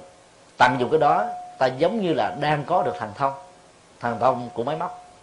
Nó hỗ trợ rất nhiều cho sự tu học của chúng ta, nếu biết sử dụng đúng phương pháp. Như vậy là trong những cái khủng hoảng đó thì cái đạo phật cho ngày nay là cái gì? Đối với các khủng hoảng chính trị đó thì ta thấy rằng là cái mấu chốt của nó đó nằm ở chỗ là sự xung đột về cái quyền lực và những cái giá trị lệ lạc từ quyền lực đó đụng vào một hai thứ này đó là cái tôi bị thương tổn cho nên phản bảo về cái con tôi đó bằng rất nhiều cái danh nghĩa nào là chánh nghĩa và nào là vì hạnh phúc cho con người. Rất nhiều cái bình phong đã được đặt ra trong cái chiều dài lịch sử qua nhiều thế, nhiều cái loại hình chính là khác nhau từ quân chủ cho đến tư bản cho đến xã hội chủ nghĩa và về sau này còn có thêm một chủ nghĩa nào nữa thì nó cũng như thế mà vận hành. Mà phần lớn toàn chỉ là những lời hứa hẹn. Việc đạt được cái giá trị thực sự của đó đó đối với cái thế giới hiện thực chẳng là bao. Vì đó chính là cái giới hạn của con người nếu đó là người phàm. Các khủng hoảng chính trị này đó nó dẫn đến ờ, một cái ờ, sự loại trừ làm cho người ta không chấp nhận lẫn nhau. Và do đó hậu quả là đó, người này còn thì người kia phải mất và ngược lại, mang lại sự tàn nát và sự chết chóc của biết bao nhiêu con người vô tội trong lịch sử của con người mấy ngàn năm vừa qua. Đối với khủng hoảng chính trị như thế thì ta có thể sử dụng ờ, học thuyết hòa bình và cộng đồng của đạo phật trên nền tảng của duyên khởi hòa bình là một ứng dụng của lòng từ bi trên sự hiểu biết, thấy được cái giá trị, cái quyền được sống của con người là quý báu mà sự mất mát nó không có thể có cái gì bù đắp lại được. Cho nên ta tương nhượng với nhau mà sống. Nếu sự tương nhượng đó không kết quả thì ta phải thương lượng với nhau mà tồn tại. Bằng những phương pháp hòa đàm. Trong tinh thần của ái ngữ, tha thứ, bao dung. Ta thử phân tích hình ảnh của hai vị bồ tát rất quan trọng và khá quen thuộc trong bản kinh dược sư một vị tên là vừa nhật quan biến chiếu và vị còn lại là quyệt ban biến chiếu. Nhật và quyệt là mặt trời, mặt trăng. Mỗi khi đồng tồn, nếu không dẫn đến cái tình trạng nhật thực, thì cũng kéo theo cái hiện tượng quyệt thực, và cả hai đều có hại cho sức khỏe. Khi mà gắn thêm cái ánh sáng, tức là tuệ giác, nhật quan và nguyệt quan vào thì hai cái đối thủ này đó đã trở thành là hai cái tên đắc lực cho đức phật dược sư. Và đó chính là một cái tiến trình tâm linh, phật thầy thuốc tâm linh. Tức là hóa giải các phương diện đối lập ở trong sự vận hành của đời sống. Đối lập nó có một cái hay là nó tạo ra một cái ờ, sự làm mới. Nó loại được cái chủ nghĩa độc tài, độc tôn và có thể có khả năng dẫn đến sự độc ác. Và người ta phải cạnh tranh để chứng minh, chứng tỏ mình hơn cái đối thủ của mình bằng cách là phải làm sao làm được nhiều được tốt phục vụ cho cái quyền lợi của của người dân. Thì lúc đó đó cái vị thế và cái thời gian tồn tại của mình đó, nó mới được là lâu dài. Hai vị bồ tát nhật quan huyệt quan đã không chẳng những không có cái tinh thần đối lập thì làm sao có tinh thần loại trừ mà ngược lại thấy rất rõ rằng là cái mặt mạnh của mình chính là sự tham khảo của người khác và mặt mạnh của người khác chính là sự bổ sung cho mình. Cho nên chẳng những không đụng hàng với nhau, ngược lại còn song hành để cho đức phật dược sư có được hai cái cánh tay từ bi và tự giác một cách vững chãi. Cho nên hai vị đó được xem là hai vị bồ tát thượng thủ.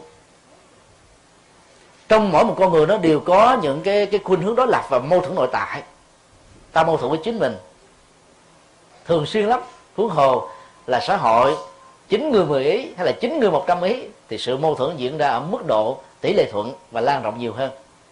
Cho nên giải quyết mà không theo vấn đề thấy cái khác biệt với chúng ta không phải là nó đe dọa, mà là một sự bổ sung, thì có đâu mà có chiến tranh loại trừ cho nên cái phương pháp giải quyết cái khủng hoảng chính trị của Phật giáo là chấp nhận sự đa dạng là phong phú.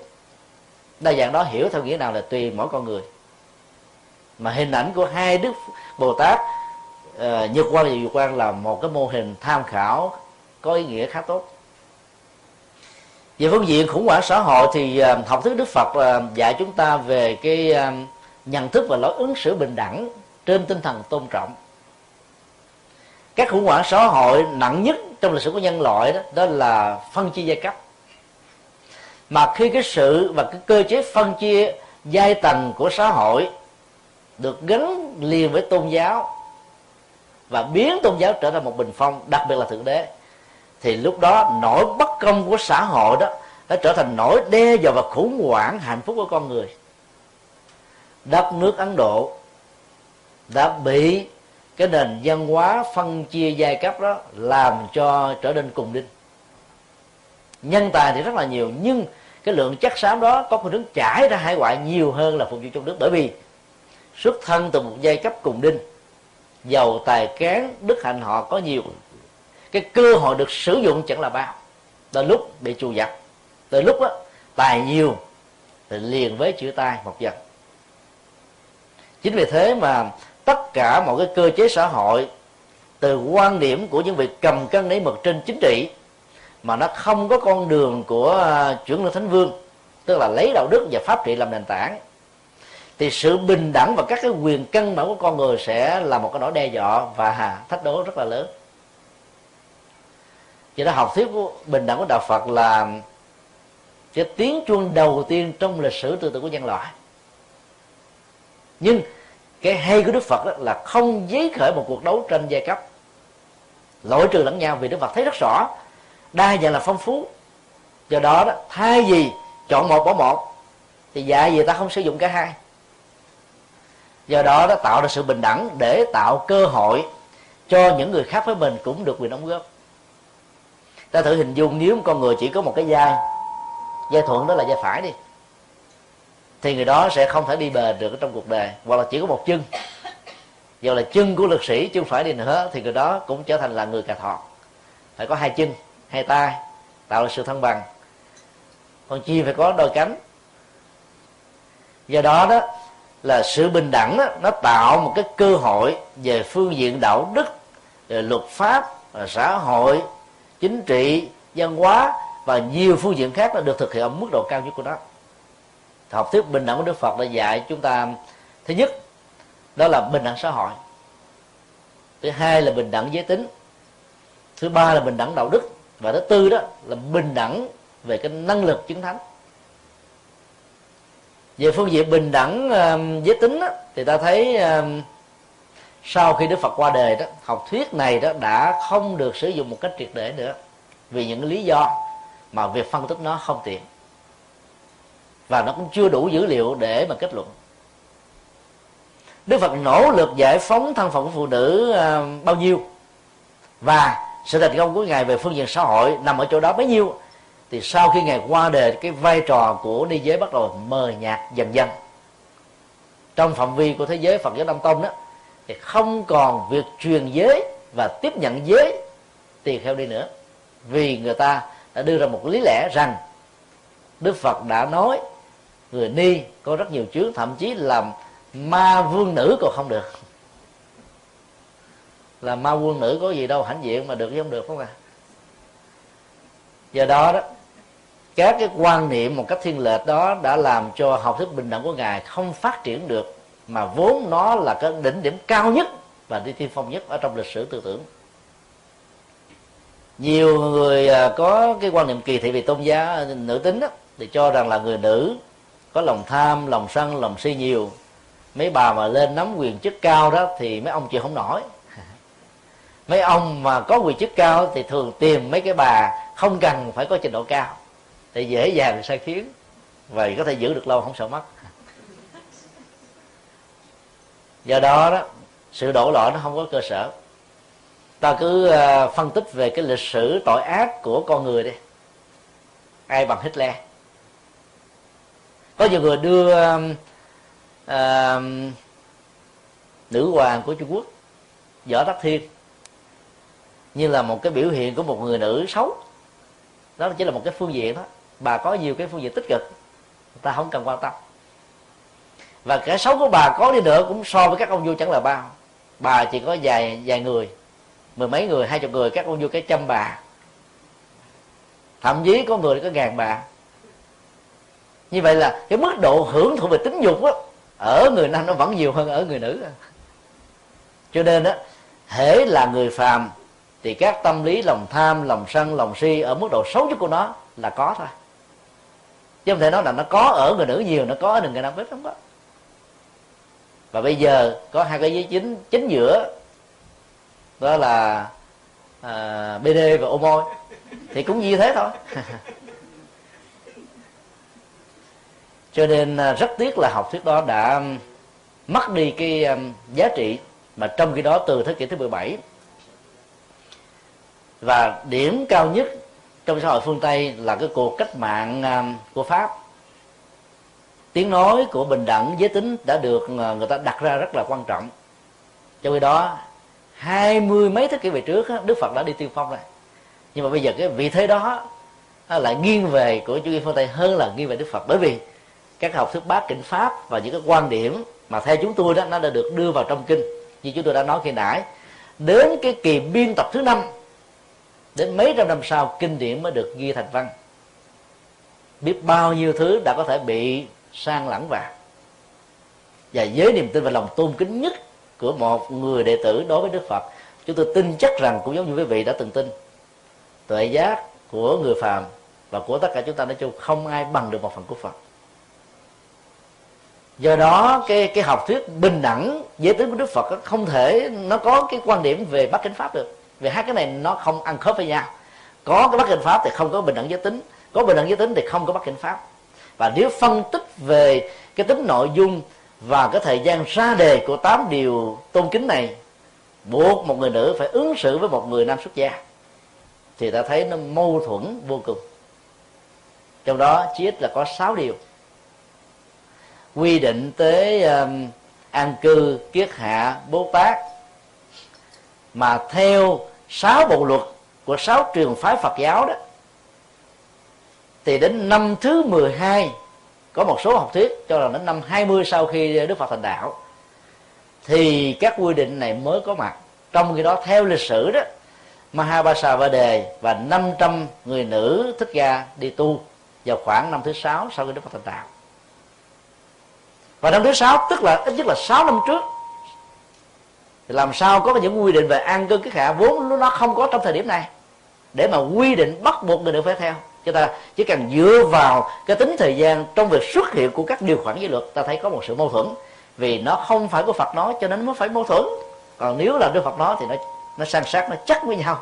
Không thể bẻ chỗ nào xỉu chỗ kia được. Nó giống như là các gỗ mà bắt mỏng với nhau.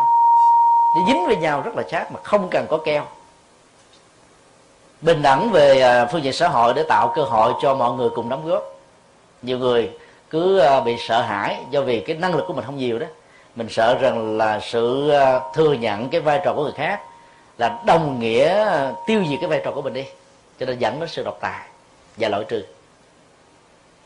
Nếu ta có cái quan niệm là khi cái năng lực của người khác ngang bằng với mình thì thay vì mình phải làm gấp ba lần để phục vụ xã hội thì bây giờ mình chỉ cần làm một lần, còn hai lần còn lại người khác góp phần rồi thì như vậy đâu có chiến tranh với nhau. Người ta làm thì mình khỏi làm, mình làm chuyện khác. Nó khỏe hơn nhiều lắm.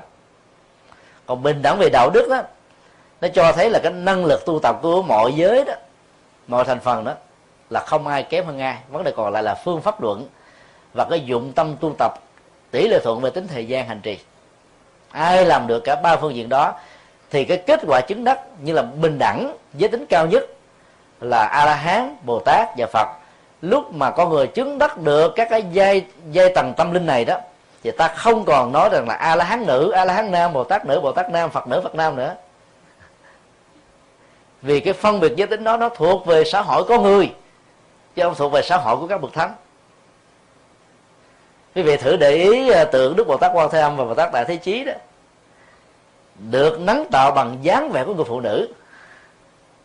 Không à nhưng mà nếu mà để ý nói hơi hơi tiếu chút xíu, mà không có cách nào khác như ta để cái phần phân nửa từ cái bụng trở lên trên đi, thì ta thấy nó theo theo kiểu người nam. Đúng không ạ?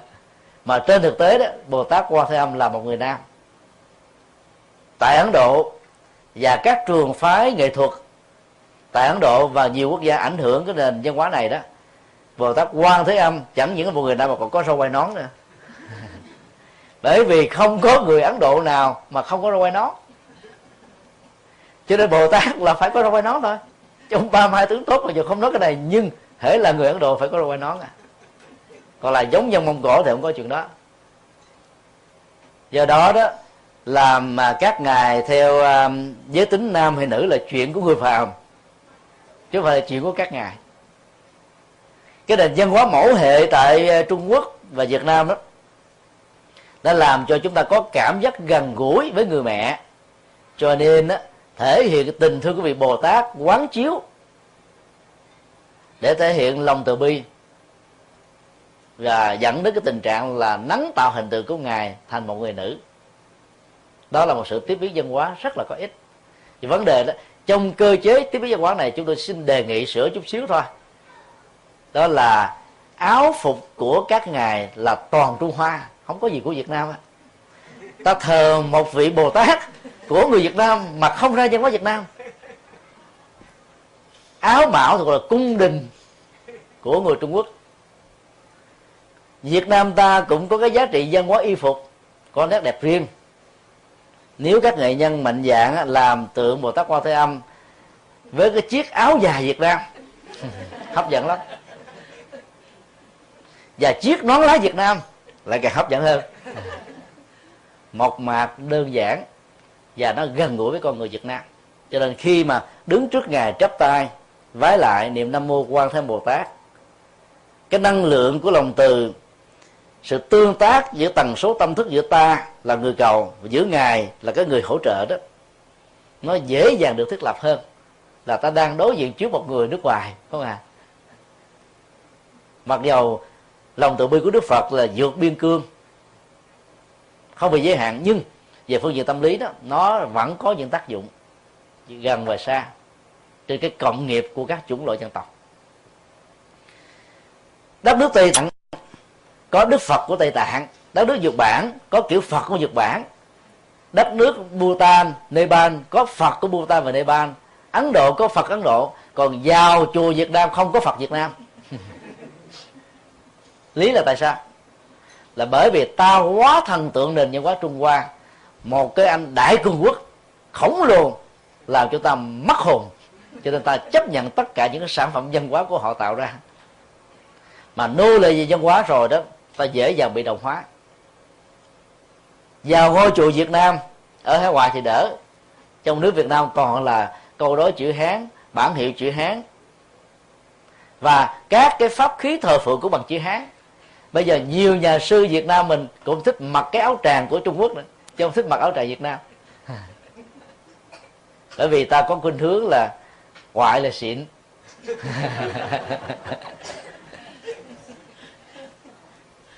Nên tiếp biến dân hóa nó sẽ giúp cho mình hiểu rõ được cái bản chất ờ, căn tính của con người. Và phải làm sao đó. Tại hoa kỳ này ta phải làm đức phật là mũi cao, tóc vàng, mắt xanh. Chứ đừng có đức phật hai mí. mũi tẹt da vàng như việt nam là không được. Còn qua châu phi á, đức phật phải là da đen. Cái răng của ngài chống bót nếu ta mạnh dạn làm được như thế thì cái hiệu quả của à, cái công công việc hoàn truyền sẽ rất là cao.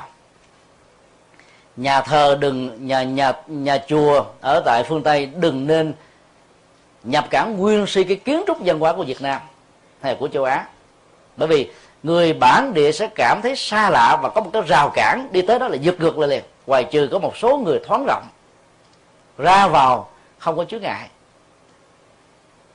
Cho nên tại phương tây này ta phải làm các ngôi chùa việt nam nó có cấu trúc là chọc trời. Còn trong nền văn hóa của phương đông đó là ngang bằng, gần với con người với thiên nhiên. Hai cái mô hình à, văn hóa đó khác nhau nhưng trong phương tây mà nếu ta để nó thấp như thế này đó, hiệu quả không cao.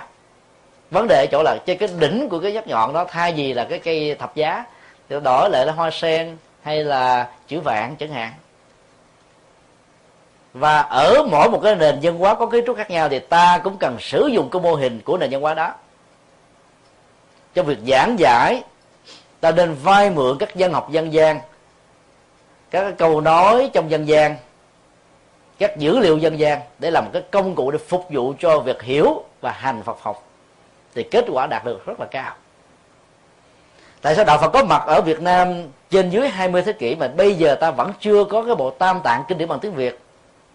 Và người Việt Nam hiểu đạo Phật chưa nhiều là bởi vì ta sử dụng kinh điển bằng chữ Hán. Mà một thế kỷ trở về trước đó, cái nhu cầu dịch ra tiếng Việt không có.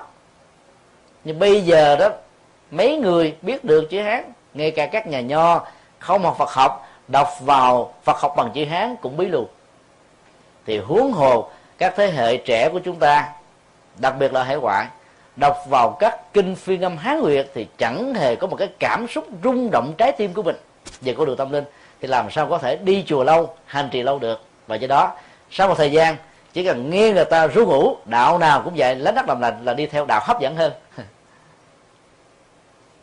do đó phải dịch bằng tuần việt. Hạn chế sử dụng các ngôn ngữ chữ hán càng nhiều càng tốt. Lúc đầu á, thì nó hơi dài dòng lượm thượm chướng tai khó nghe. Nhưng văn hóa là thói quen. Cho nên sử dụng lâu rồi nó trở thành quen. Thì kết quả nó sẽ có. Và ta tuyển chọn những bài kinh mới.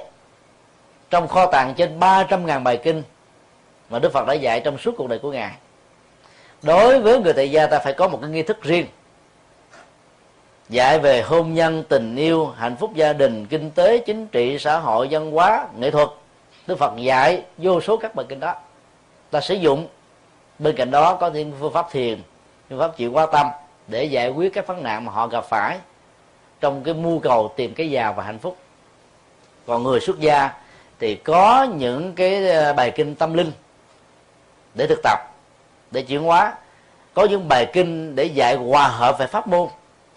Có những bài kinh đó, dạy người ta có tinh thần tương lượng tương nhượng để không có kháng cự trong quá trình hình thành ra các giáo hội.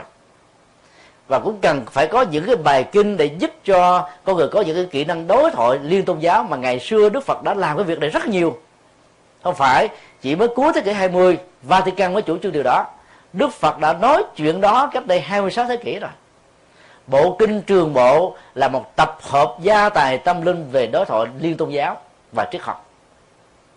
Các nhà hoàng pháp trong thời hiện đại không thể nào không không biết về cái tri thức đối thoại liên tôn và liên triết học được. Những kỹ năng, những phương pháp tiếp cận, những cái cách hiểu, những cách lý giải để không va chạm giữa các nền văn hóa với nhau, mà có thể tạo ra một cái nền tảng, một cái bàn đạp giúp cho người ta đi vào đạo Phật, hiểu đạo Phật một cách nhanh hơn, sâu hơn, dễ dàng hơn và đó trở thành Phật tử một cách hiệu quả hơn, thì từ đó dân số Phật tử sẽ lan truyền và tăng trưởng một cách rất là nhanh chóng. Cho nên phương pháp luận đóng vai trò rất quan trọng, không chỉ đối với các ngành học thế gian, mà trong tâm linh cũng vậy. Đó là lý do mà đức phật đã nói trong kinh đạo bali đó, thực tập vô được tâm linh của phật giáo, không phải chờ kiếp sau hưởng. Thực tập bữa sáng là đã có kết quả bữa sáng và thậm chí đang lúc thực tập là ta đang hưởng được cái kết quả rồi. Cho nên ai thực tập Phật pháp lâu ngày mà vẫn không thấy an lạc thì mình biết rằng hoặc là cái phương pháp ta đi đã sai, hoặc là ta thực tập chưa đúng sự hướng dẫn.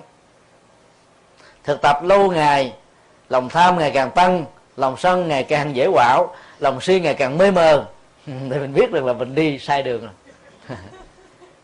Đó là cái thước đo rất là chuẩn thực tập Phật pháp càng nhiều đó thì lòng vô ngã lòng vị tha sự không sợ hãi cái minh triết nó càng lớn. Ta đi tới đâu ta cũng thoải mái được á. Ta dễ hòa hợp dễ đối thoại dễ nói chuyện không sợ ai cũng không kháng cự ai mà cũng không mâu thuẫn với bất cứ một à, à, tông môn pháp phái nào. Vì ta có được cái trình độ dung thông vô ngại do đó chúng tôi rất mong mỏi tất cả những người con Phật dù là xuất gia hay là tại gia trong thời hiện đại này nên trở thành một phương tiện hoàn pháp. Người xuất gia khó có thể tiếp cận được các ngọn ngách của cuộc đời như là người tại gia. Người xuất gia phần lớn tại Việt Nam là đi tu năm sáu tuổi vào chùa. Cái kinh nghiệm thực chứng về cái bản chất của khổ đau ở đời sống của xã hội nó không nhiều như là người tại gia. Cho nên á, những cái phần phân tích về những phương diện đó nó mang tính cách là kinh nghiệm với lý thuyết chứ không phải là kinh nghiệm thực chứng và do đó cái độ thẩm thấu cho người nghe nó không có nhiều lắm. Nhưng nếu người tại gia sau khi lặn lội trong cái uh, biển đề với rất nhiều trong trên và ta sử dụng ngôn ngữ trong lãnh vực trong ngành nghề của mình diễn tả lại hướng dẫn lại cho những người đồng đồng bạn đó thì có lẽ là người ta tiếp cận nhanh hơn. Con đường chịu hóa tâm linh ngày nay nó khác với ngày xưa. Ngày xưa đó là muốn học tâm linh người ta phải vào rừng gặp phật lên núi gặp phật. Còn bây giờ đó là phật phải xuống núi, phải vào thành phố. Có mặt ở nông thôn, vào rừng sâu, lên cái chỗ vùng cao thì mới có thể độ được con người. Các nhà sư không làm được việc đó. Nếu làm việc đó, chùa bỏ ai lo? Còn người tại gia có mặt sẵn rồi. Chỗ nào họ cũng có hết.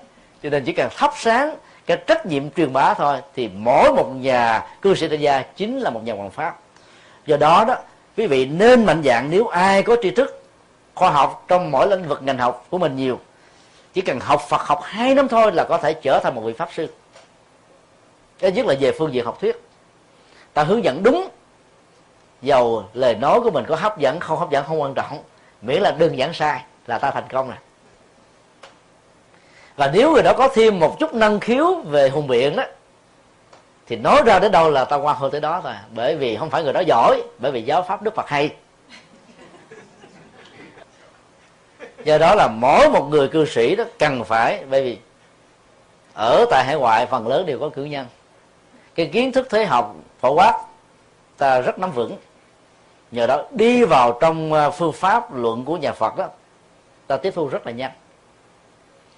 Chúng tôi làm ờ, giảng viên của học viện phật giáo dạy cấp cử nhân trong vòng à, 6 năm qua, và hướng dẫn à, mấy lớp cao cấp giảng sư, trung cấp giảng sư cao đẳng phật học.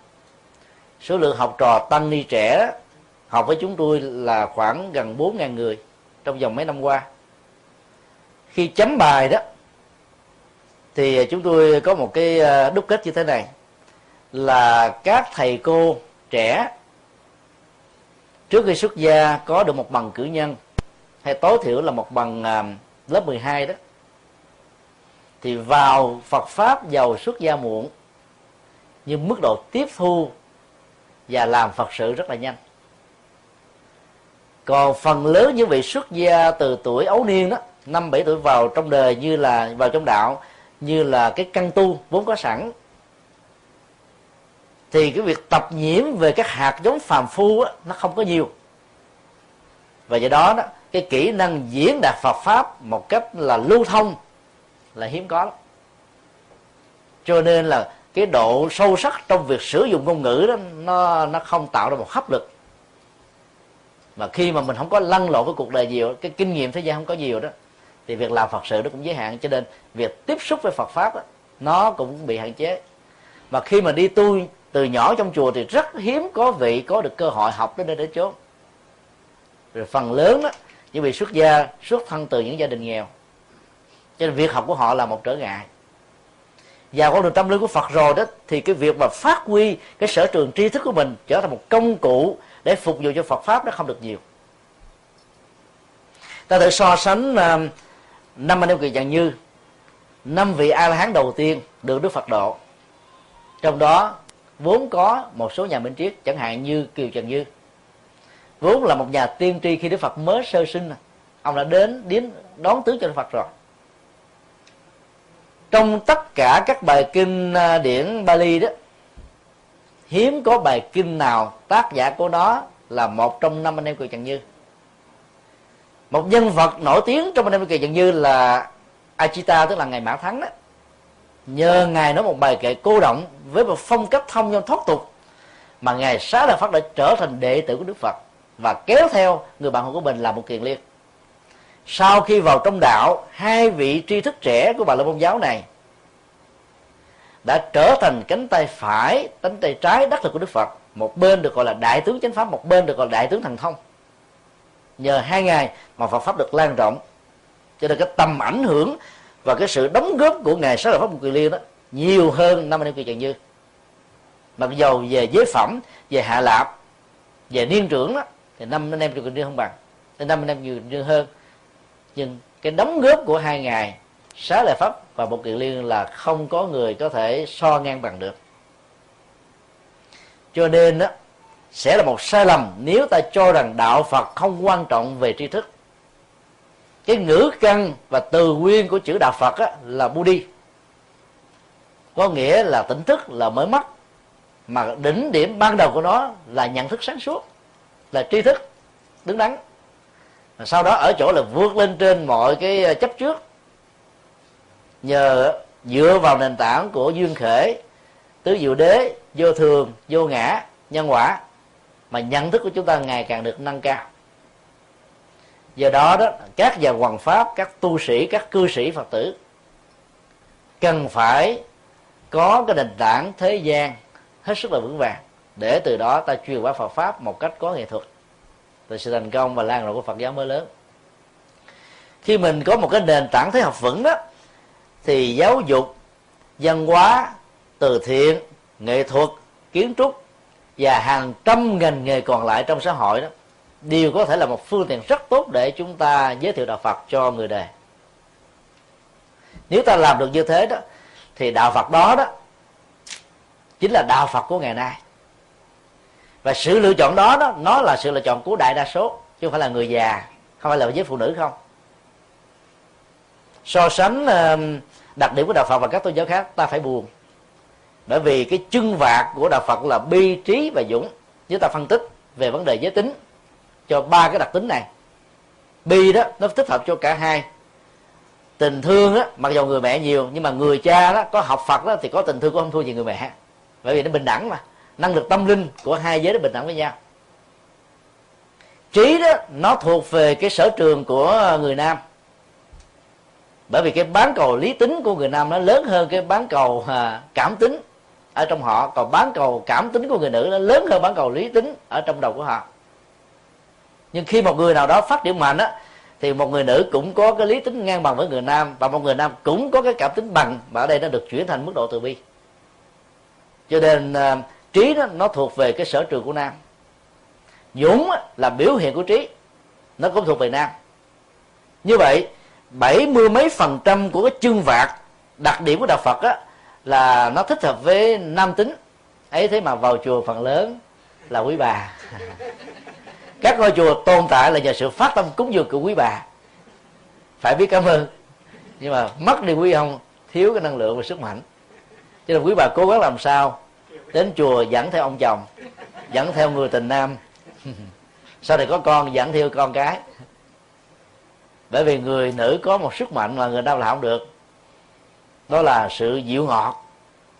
Đó là giọt nước mắt. Đó là nhiều cái khác nữa. Trong kinh tăng chi đức phật nói nhiều lắm. Cho nên à, trong nền văn hóa phương tây đã có thêm lợi thế là phụ nữ là là đứng hạng nhất. Các ông phải phục tùng theo thôi cho nên à, ta sử dụng các cái giá trị của nền văn hóa phương tây này, giới thiệu đạo phật cho người phương tây nó rất là thích hợp. Và làm được như thế đó, thì đạo phật không cần có những cái phương tiện quảng cáo, thì người ta vẫn đến đạo phật như là một sự lựa chọn, vì không có một sự lựa chọn nào có thể tốt hơn. Và cái ngày nay như thế đó, mới chính thực là cái ngày nay của đạo phật, và đạo phật đó là của ngày hôm nay à, xin kết thúc uh, buổi chia sẻ tại đây.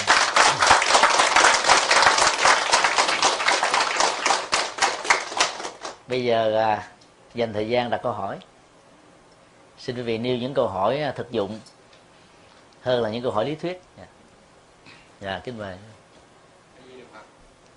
Cái thứ nhất á là như thầy biết con cháu của chúng tôi ở đây á tiếng anh nó rành hơn tiếng việt. Tiếng việt á nó nói được nhưng nhiều cái chữ á nghĩa nó không hiểu. Huống chi là minh đạo phật những kinh phật tiếng bali hoặc là tiếng uh, chữ hán đó.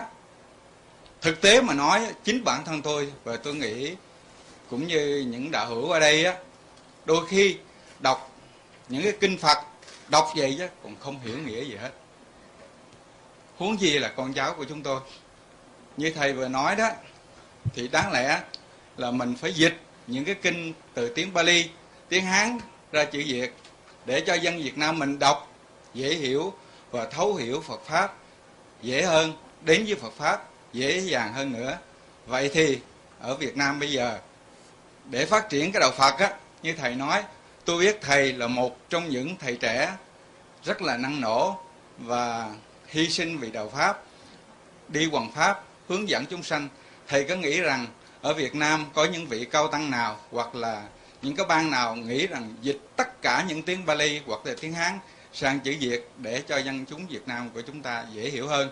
Ví dụ như thầy nói vừa rồi như cái câu ấm mani bát di hồng thì cái tiếng đó âm ra tiếng việt nam, chính tôi tôi cũng không hiểu nghĩa là cái gì hết.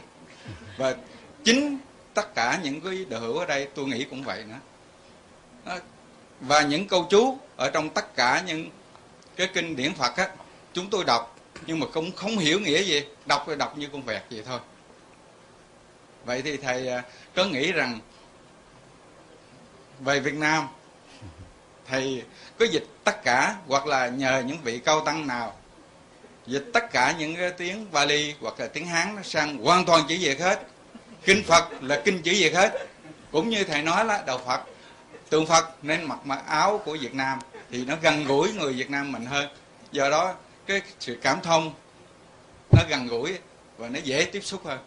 Xin cảm ơn thầy. Nam mô a di đà phật. Chúng ta không cần nỗ lực dịch chữ hán ra tiếng việt. Vì các bản kinh dịch tiếng việt của các vị cao tăng ở việt nam đã có rồi có nhiều bản kinh không phải chỉ có một bản dịch mà có đến năm, bảy bản dịch khác nhau. Vấn đề là ta đang thiếu một bộ phận. Làm cái công việc là chọn lựa bản dịch nào là thích hợp nhất. Với một sự đồng thuận cao nhất trong ba phương ngữ, nam, trung và bắc. Tới nước việt nam có cái cấu hình à, chữ s với chiều dài. Cho nên phương ngữ là một cái rào cản rất là lớn. Tại hải ngoại đó chúng tôi đã đọc qua được à, bốn nghi thức bằng tiếng việt. Nghi thức tụng niệm của à, giáo hội phật giáo linh sơn thế giới do hòa thượng thích huyền vi biên soạn. Nghi thức uh, kinh tụng hàng ngày thuần việt của hòa thượng thích thiện thanh trụ trì chùa phật tổ long beach soạn nghi thức của hòa thượng thích giác nhiên dành cho hệ phái các sĩ. Soạn.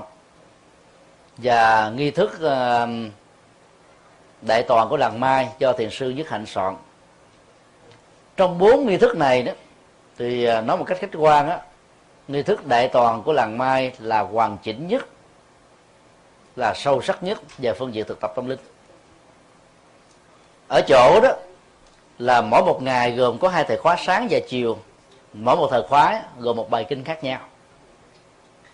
Nó được dựa trên cái cơ cấu của thói quen và sự nhàm chán. Ở chỗ giàu, cao, lương, mỹ vị nào có ngon, ăn nhiều rồi cũng nhàm chán và ngán.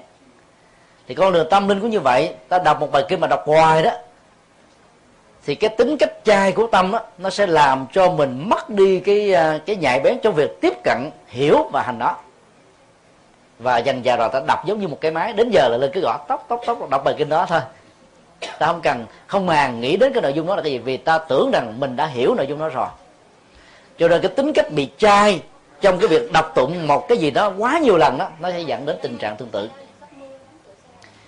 trong khi đó, cái nghi thức đại toàn của làng mai đó thì à, mỗi một bàn kinh cho một ngày, buổi sáng và buổi chiều khác nhau. Thì ta có cơ hội tiếp xúc với các cái à, thực phẩm tâm linh. Và do đó đó, ta biết được nhiều thứ hơn, việc ứng dụng hành trì đó nó có tác dụng cao hơn. Vấn đề còn lại là ta nên khách quan để chọn lựa ra một cái bản kinh nào thích hợp nhất thôi. Nếu ta không bị giới hạn bởi tông môn pháp phái vốn có ở trong các chùa trong truyền thống của Phật giáo Việt Nam. Thì việc tái bản cái nghi thức làng mai đại toàn năm 2000 trở đi đó chúng tôi cho rằng đó là sẽ giúp cho giới trẻ và thành phần trí thức đến với đạo Phật một cách dễ dàng hơn. Vì trong nghi thức này nó còn có các cái nghi thức ca nữa ca kinh là những bài ca. Do đó là giới trẻ dễ dàng thích hợp. Còn tại Việt Nam đó thì rất nhiều các cái bản uh, phiên dịch về nghi thức đã có mặt tối thiểu là hai chục cái bản nghi thức khác nhau. Chúng tôi cũng là một trong những người à, biên soạn nghi thức từ năm 94 và đã tái bản lần thứ à, 8 thứ 9 nghi thức à, kinh tụng hàng ngày tuyển tập 49 bài kinh. Rồi những cái nghi thức khác khác. Việc vấn đề đó là trong nước đó, giáo hội thì có được một cái ban gọi là ban nghi lễ mà phần lớn đó thành viên trong ban này đó là những vị rất giỏi về uh, kinh sư tán tụng và các cái ấn quyết trong lúc hành trì như yêu cầu căn bản của các cái nghi thức ảnh hưởng truyền thống mật tông. Các vị rất giỏi chữ hán và do đó đó rất là khó chấp nhận một nghi thức mới bởi vì khi được dịch tiếng việt thì toàn bộ những cái kiến thức và những cái thuộc lòng mình có sẵn trước đây đó bắt đầu phải học lại đó là một cái rào cản rất lớn mà phần lớn người ta không muốn sử dụng những bản dịch tiếng việt. Thứ hai, người dịch các nghi thức đó phải là những hành giả hành trì về kinh sư. Rồi bởi vì nó còn có đối có phú, nó còn có thơ à, đường à, ngũ ngôn rồi ta phải dịch đúng cái trắc, cái bằng, cái niêm, cái luật để cho việc sử dụng. Chữ nó không thêm, mà nghĩa nó bị không, vẫn không bị mất thì lúc đó đó các bản dịch tiếng việt này nó mới làm cho các vị kinh sư cảm thấy hứng thú mà ứng dụng theo. Nhưng mà không đó, nó rất là khó. Cái vần điệu trong chữ hán ừ, nó được hỗ trợ bằng niêm luật của thơ, hay vô cùng. Bây giờ dịch ra tiếng việt nó hơi lùm thụp, hơi dài, mà nếu cái năng lực dịch nó không cao, thì thành quả nó cũng không lớn. Trải qua nhiều năm rồi, cũng là hội thảo mỗi năm một lần, mà cũng chẳng đi tới đâu rồi bây giờ giáo hội trong nước sử dụng là cái nghi thức của giáo hội Phật giáo Việt Nam thống nhất soạn trước năm 75 cái nghi thức đó, đó là giảm thiểu một cách tối đa sự có mặt của các thằng chú. Và cũng giảm thiểu một cách tối đa về cái nghệ thuật tán tụng. Sử dụng một nghi thức rất là đơn giản nhưng trọng tâm của các nghi thức này vẫn là một bản photocopy. 99% trở lên so với các nghi thức tụng niệm của Trung Quốc được biên soạn từ đại nhà Thanh cho nên kết quả là như chúng tôi nói thích hợp cho già bệnh tội lỗi chết. Không thích hợp cho những thành phần còn lại. Cái nghi thức đại tòa của làng mai cho đến bây giờ nó vẫn là một cái nghi thức chói sáng nhất. Nhưng rất tiếc là người Việt Nam thường có cái bệnh ít chấp nhận người Việt Nam. Phải mà nghi thức đại tội của làng mai để là một vị tổ sư Trung Quốc nào biên soạn chắc là, là toàn nước là đã ứng dụng theo như vậy, người ta ứng dụng không phải là cái bản chất hay hay không hay của nghi thức, mà ở chỗ người đó là ai? Cái đó là cái nó đi ngược lại với truyền thống à, tứ y ở trong kinh đại bát đức bàn, y pháp bất y dân. Cái nào hay ta phải theo, ta phải khách quan. Cho nên chúng tôi tin rằng là trong cái xã hội phương tây đó, rất là chú trọng về cái à, cái thực lực, cái nội dung, cái phẩm chất. Hơn là ai tạo ra cái nội dung, cái thực lực, cái phẩm chất đó, thì dần già rồi con cháu của chúng ta những thầy cô trẻ xuất gia tại đây, làm đạo tại đây sẽ có thể thích ứng được với những cái mô hình đó. Và nếu chúng ta so sánh rộng hơn chút xíu, không phải là để đông đo tính điểm ai nhiều, ai ít, ai hơn, ai thua, thì trung tâm làng mai vẫn là nơi có hội tụ được nhiều giới trẻ Việt Nam nhất và giới trí thức phương Tây nhất. Còn các chùa chúng ta chỉ dọn dẹn phục vụ cho cộng đồng Việt Nam hết nó ảnh hưởng rất nhiều từ nghi thức. Và cái người hướng dẫn cũng như là thực tập nghi thức nó như thế nào. Cho nên uh, mong mỏi thì rất nhiều người có. Nhưng mà cái thẩm quyền của mình á không có thì con phải chịu thôi. Việt nam có câu là cờ vào tay lấy phất. Mình không có cái quyền quyết định đó. Ngồi cầu nguyện. Cho nên các nỗ lực cá nhân vẫn có một giá trị tham khảo. Cho nên trong lúc chờ đợi một cái nghi thức đại toàn được chấp nhận sử dụng toàn quốc dẫn đến toàn thế giới trong cộng đồng người Việt Nam. Thì các nỗ lực của từng cá nhân, quý thầy, quý sư cô hay là thậm chí quý cư sĩ nên tiếp tục được làm. Rồi sau đó đến một giai đoạn nào đó, trong ngoài không còn là một sự khoáng cách, trước và sau năm 75 không còn là một sự trở ngại nữa, thì lúc đó chúng ta có thể ngồi với nhau để giải quyết các vấn đề về nghi thức tụng niệm cho quyền lợi của quần chúng phật tử về giá trị tâm linh và hành trì. Thì đến lúc đó đó nó giá trị rất là lớn. Nghi thức của trung hoa dầu là người trung hoa ở nước nào cũng tụng giống nhau. Còn ta một nước nhỏ bé hơn trung hoa nhiều mà cứ dài ba ngôi chùa có một nghi thức riêng. Nên cái tinh thần của chúng ta là cái tinh thần à, nó thuộc về tư bản hóa. Mỗi người à, có một cái hướng đi riêng mà. Đi theo cái hướng tư bản tức là tự do quá mức đó thì ta khó thống nhất được cái nghi thức đó trong cái cái lợi nó cũng có những cái không lợi. Trong những cái không lợi nó cũng có những cái tích cực. À, nói tóm lại là khi nào ta chọn được một cái nghi thức dù chưa được là thống nhất toàn quốc trong việc sử dụng nếu nó đáp ứng được những nhu cầu của đời sống sinh hoạt hàng ngày thì chúng tôi cho rằng đó là một nghi thức cần thiết. Còn nếu nó chỉ đáp ứng cho một thành phần nào đó không á thì các thành phần còn lại cảm giác rằng là mình không hề có chỗ đứng. Cho nên đi chùa một lần do nể kính cha mẹ hay là cô bạn gái nào đó khuyên đi, thì vì muốn chiều lòng cô ta cho nên đi lần như lần sau thấy ngán quá không đi nữa. Hết. Rất mong à, tất cả chúng ta cùng nỗ lực để làm công việc này được thành công, để tạo ra các nghi thức hay cho sự hành trì.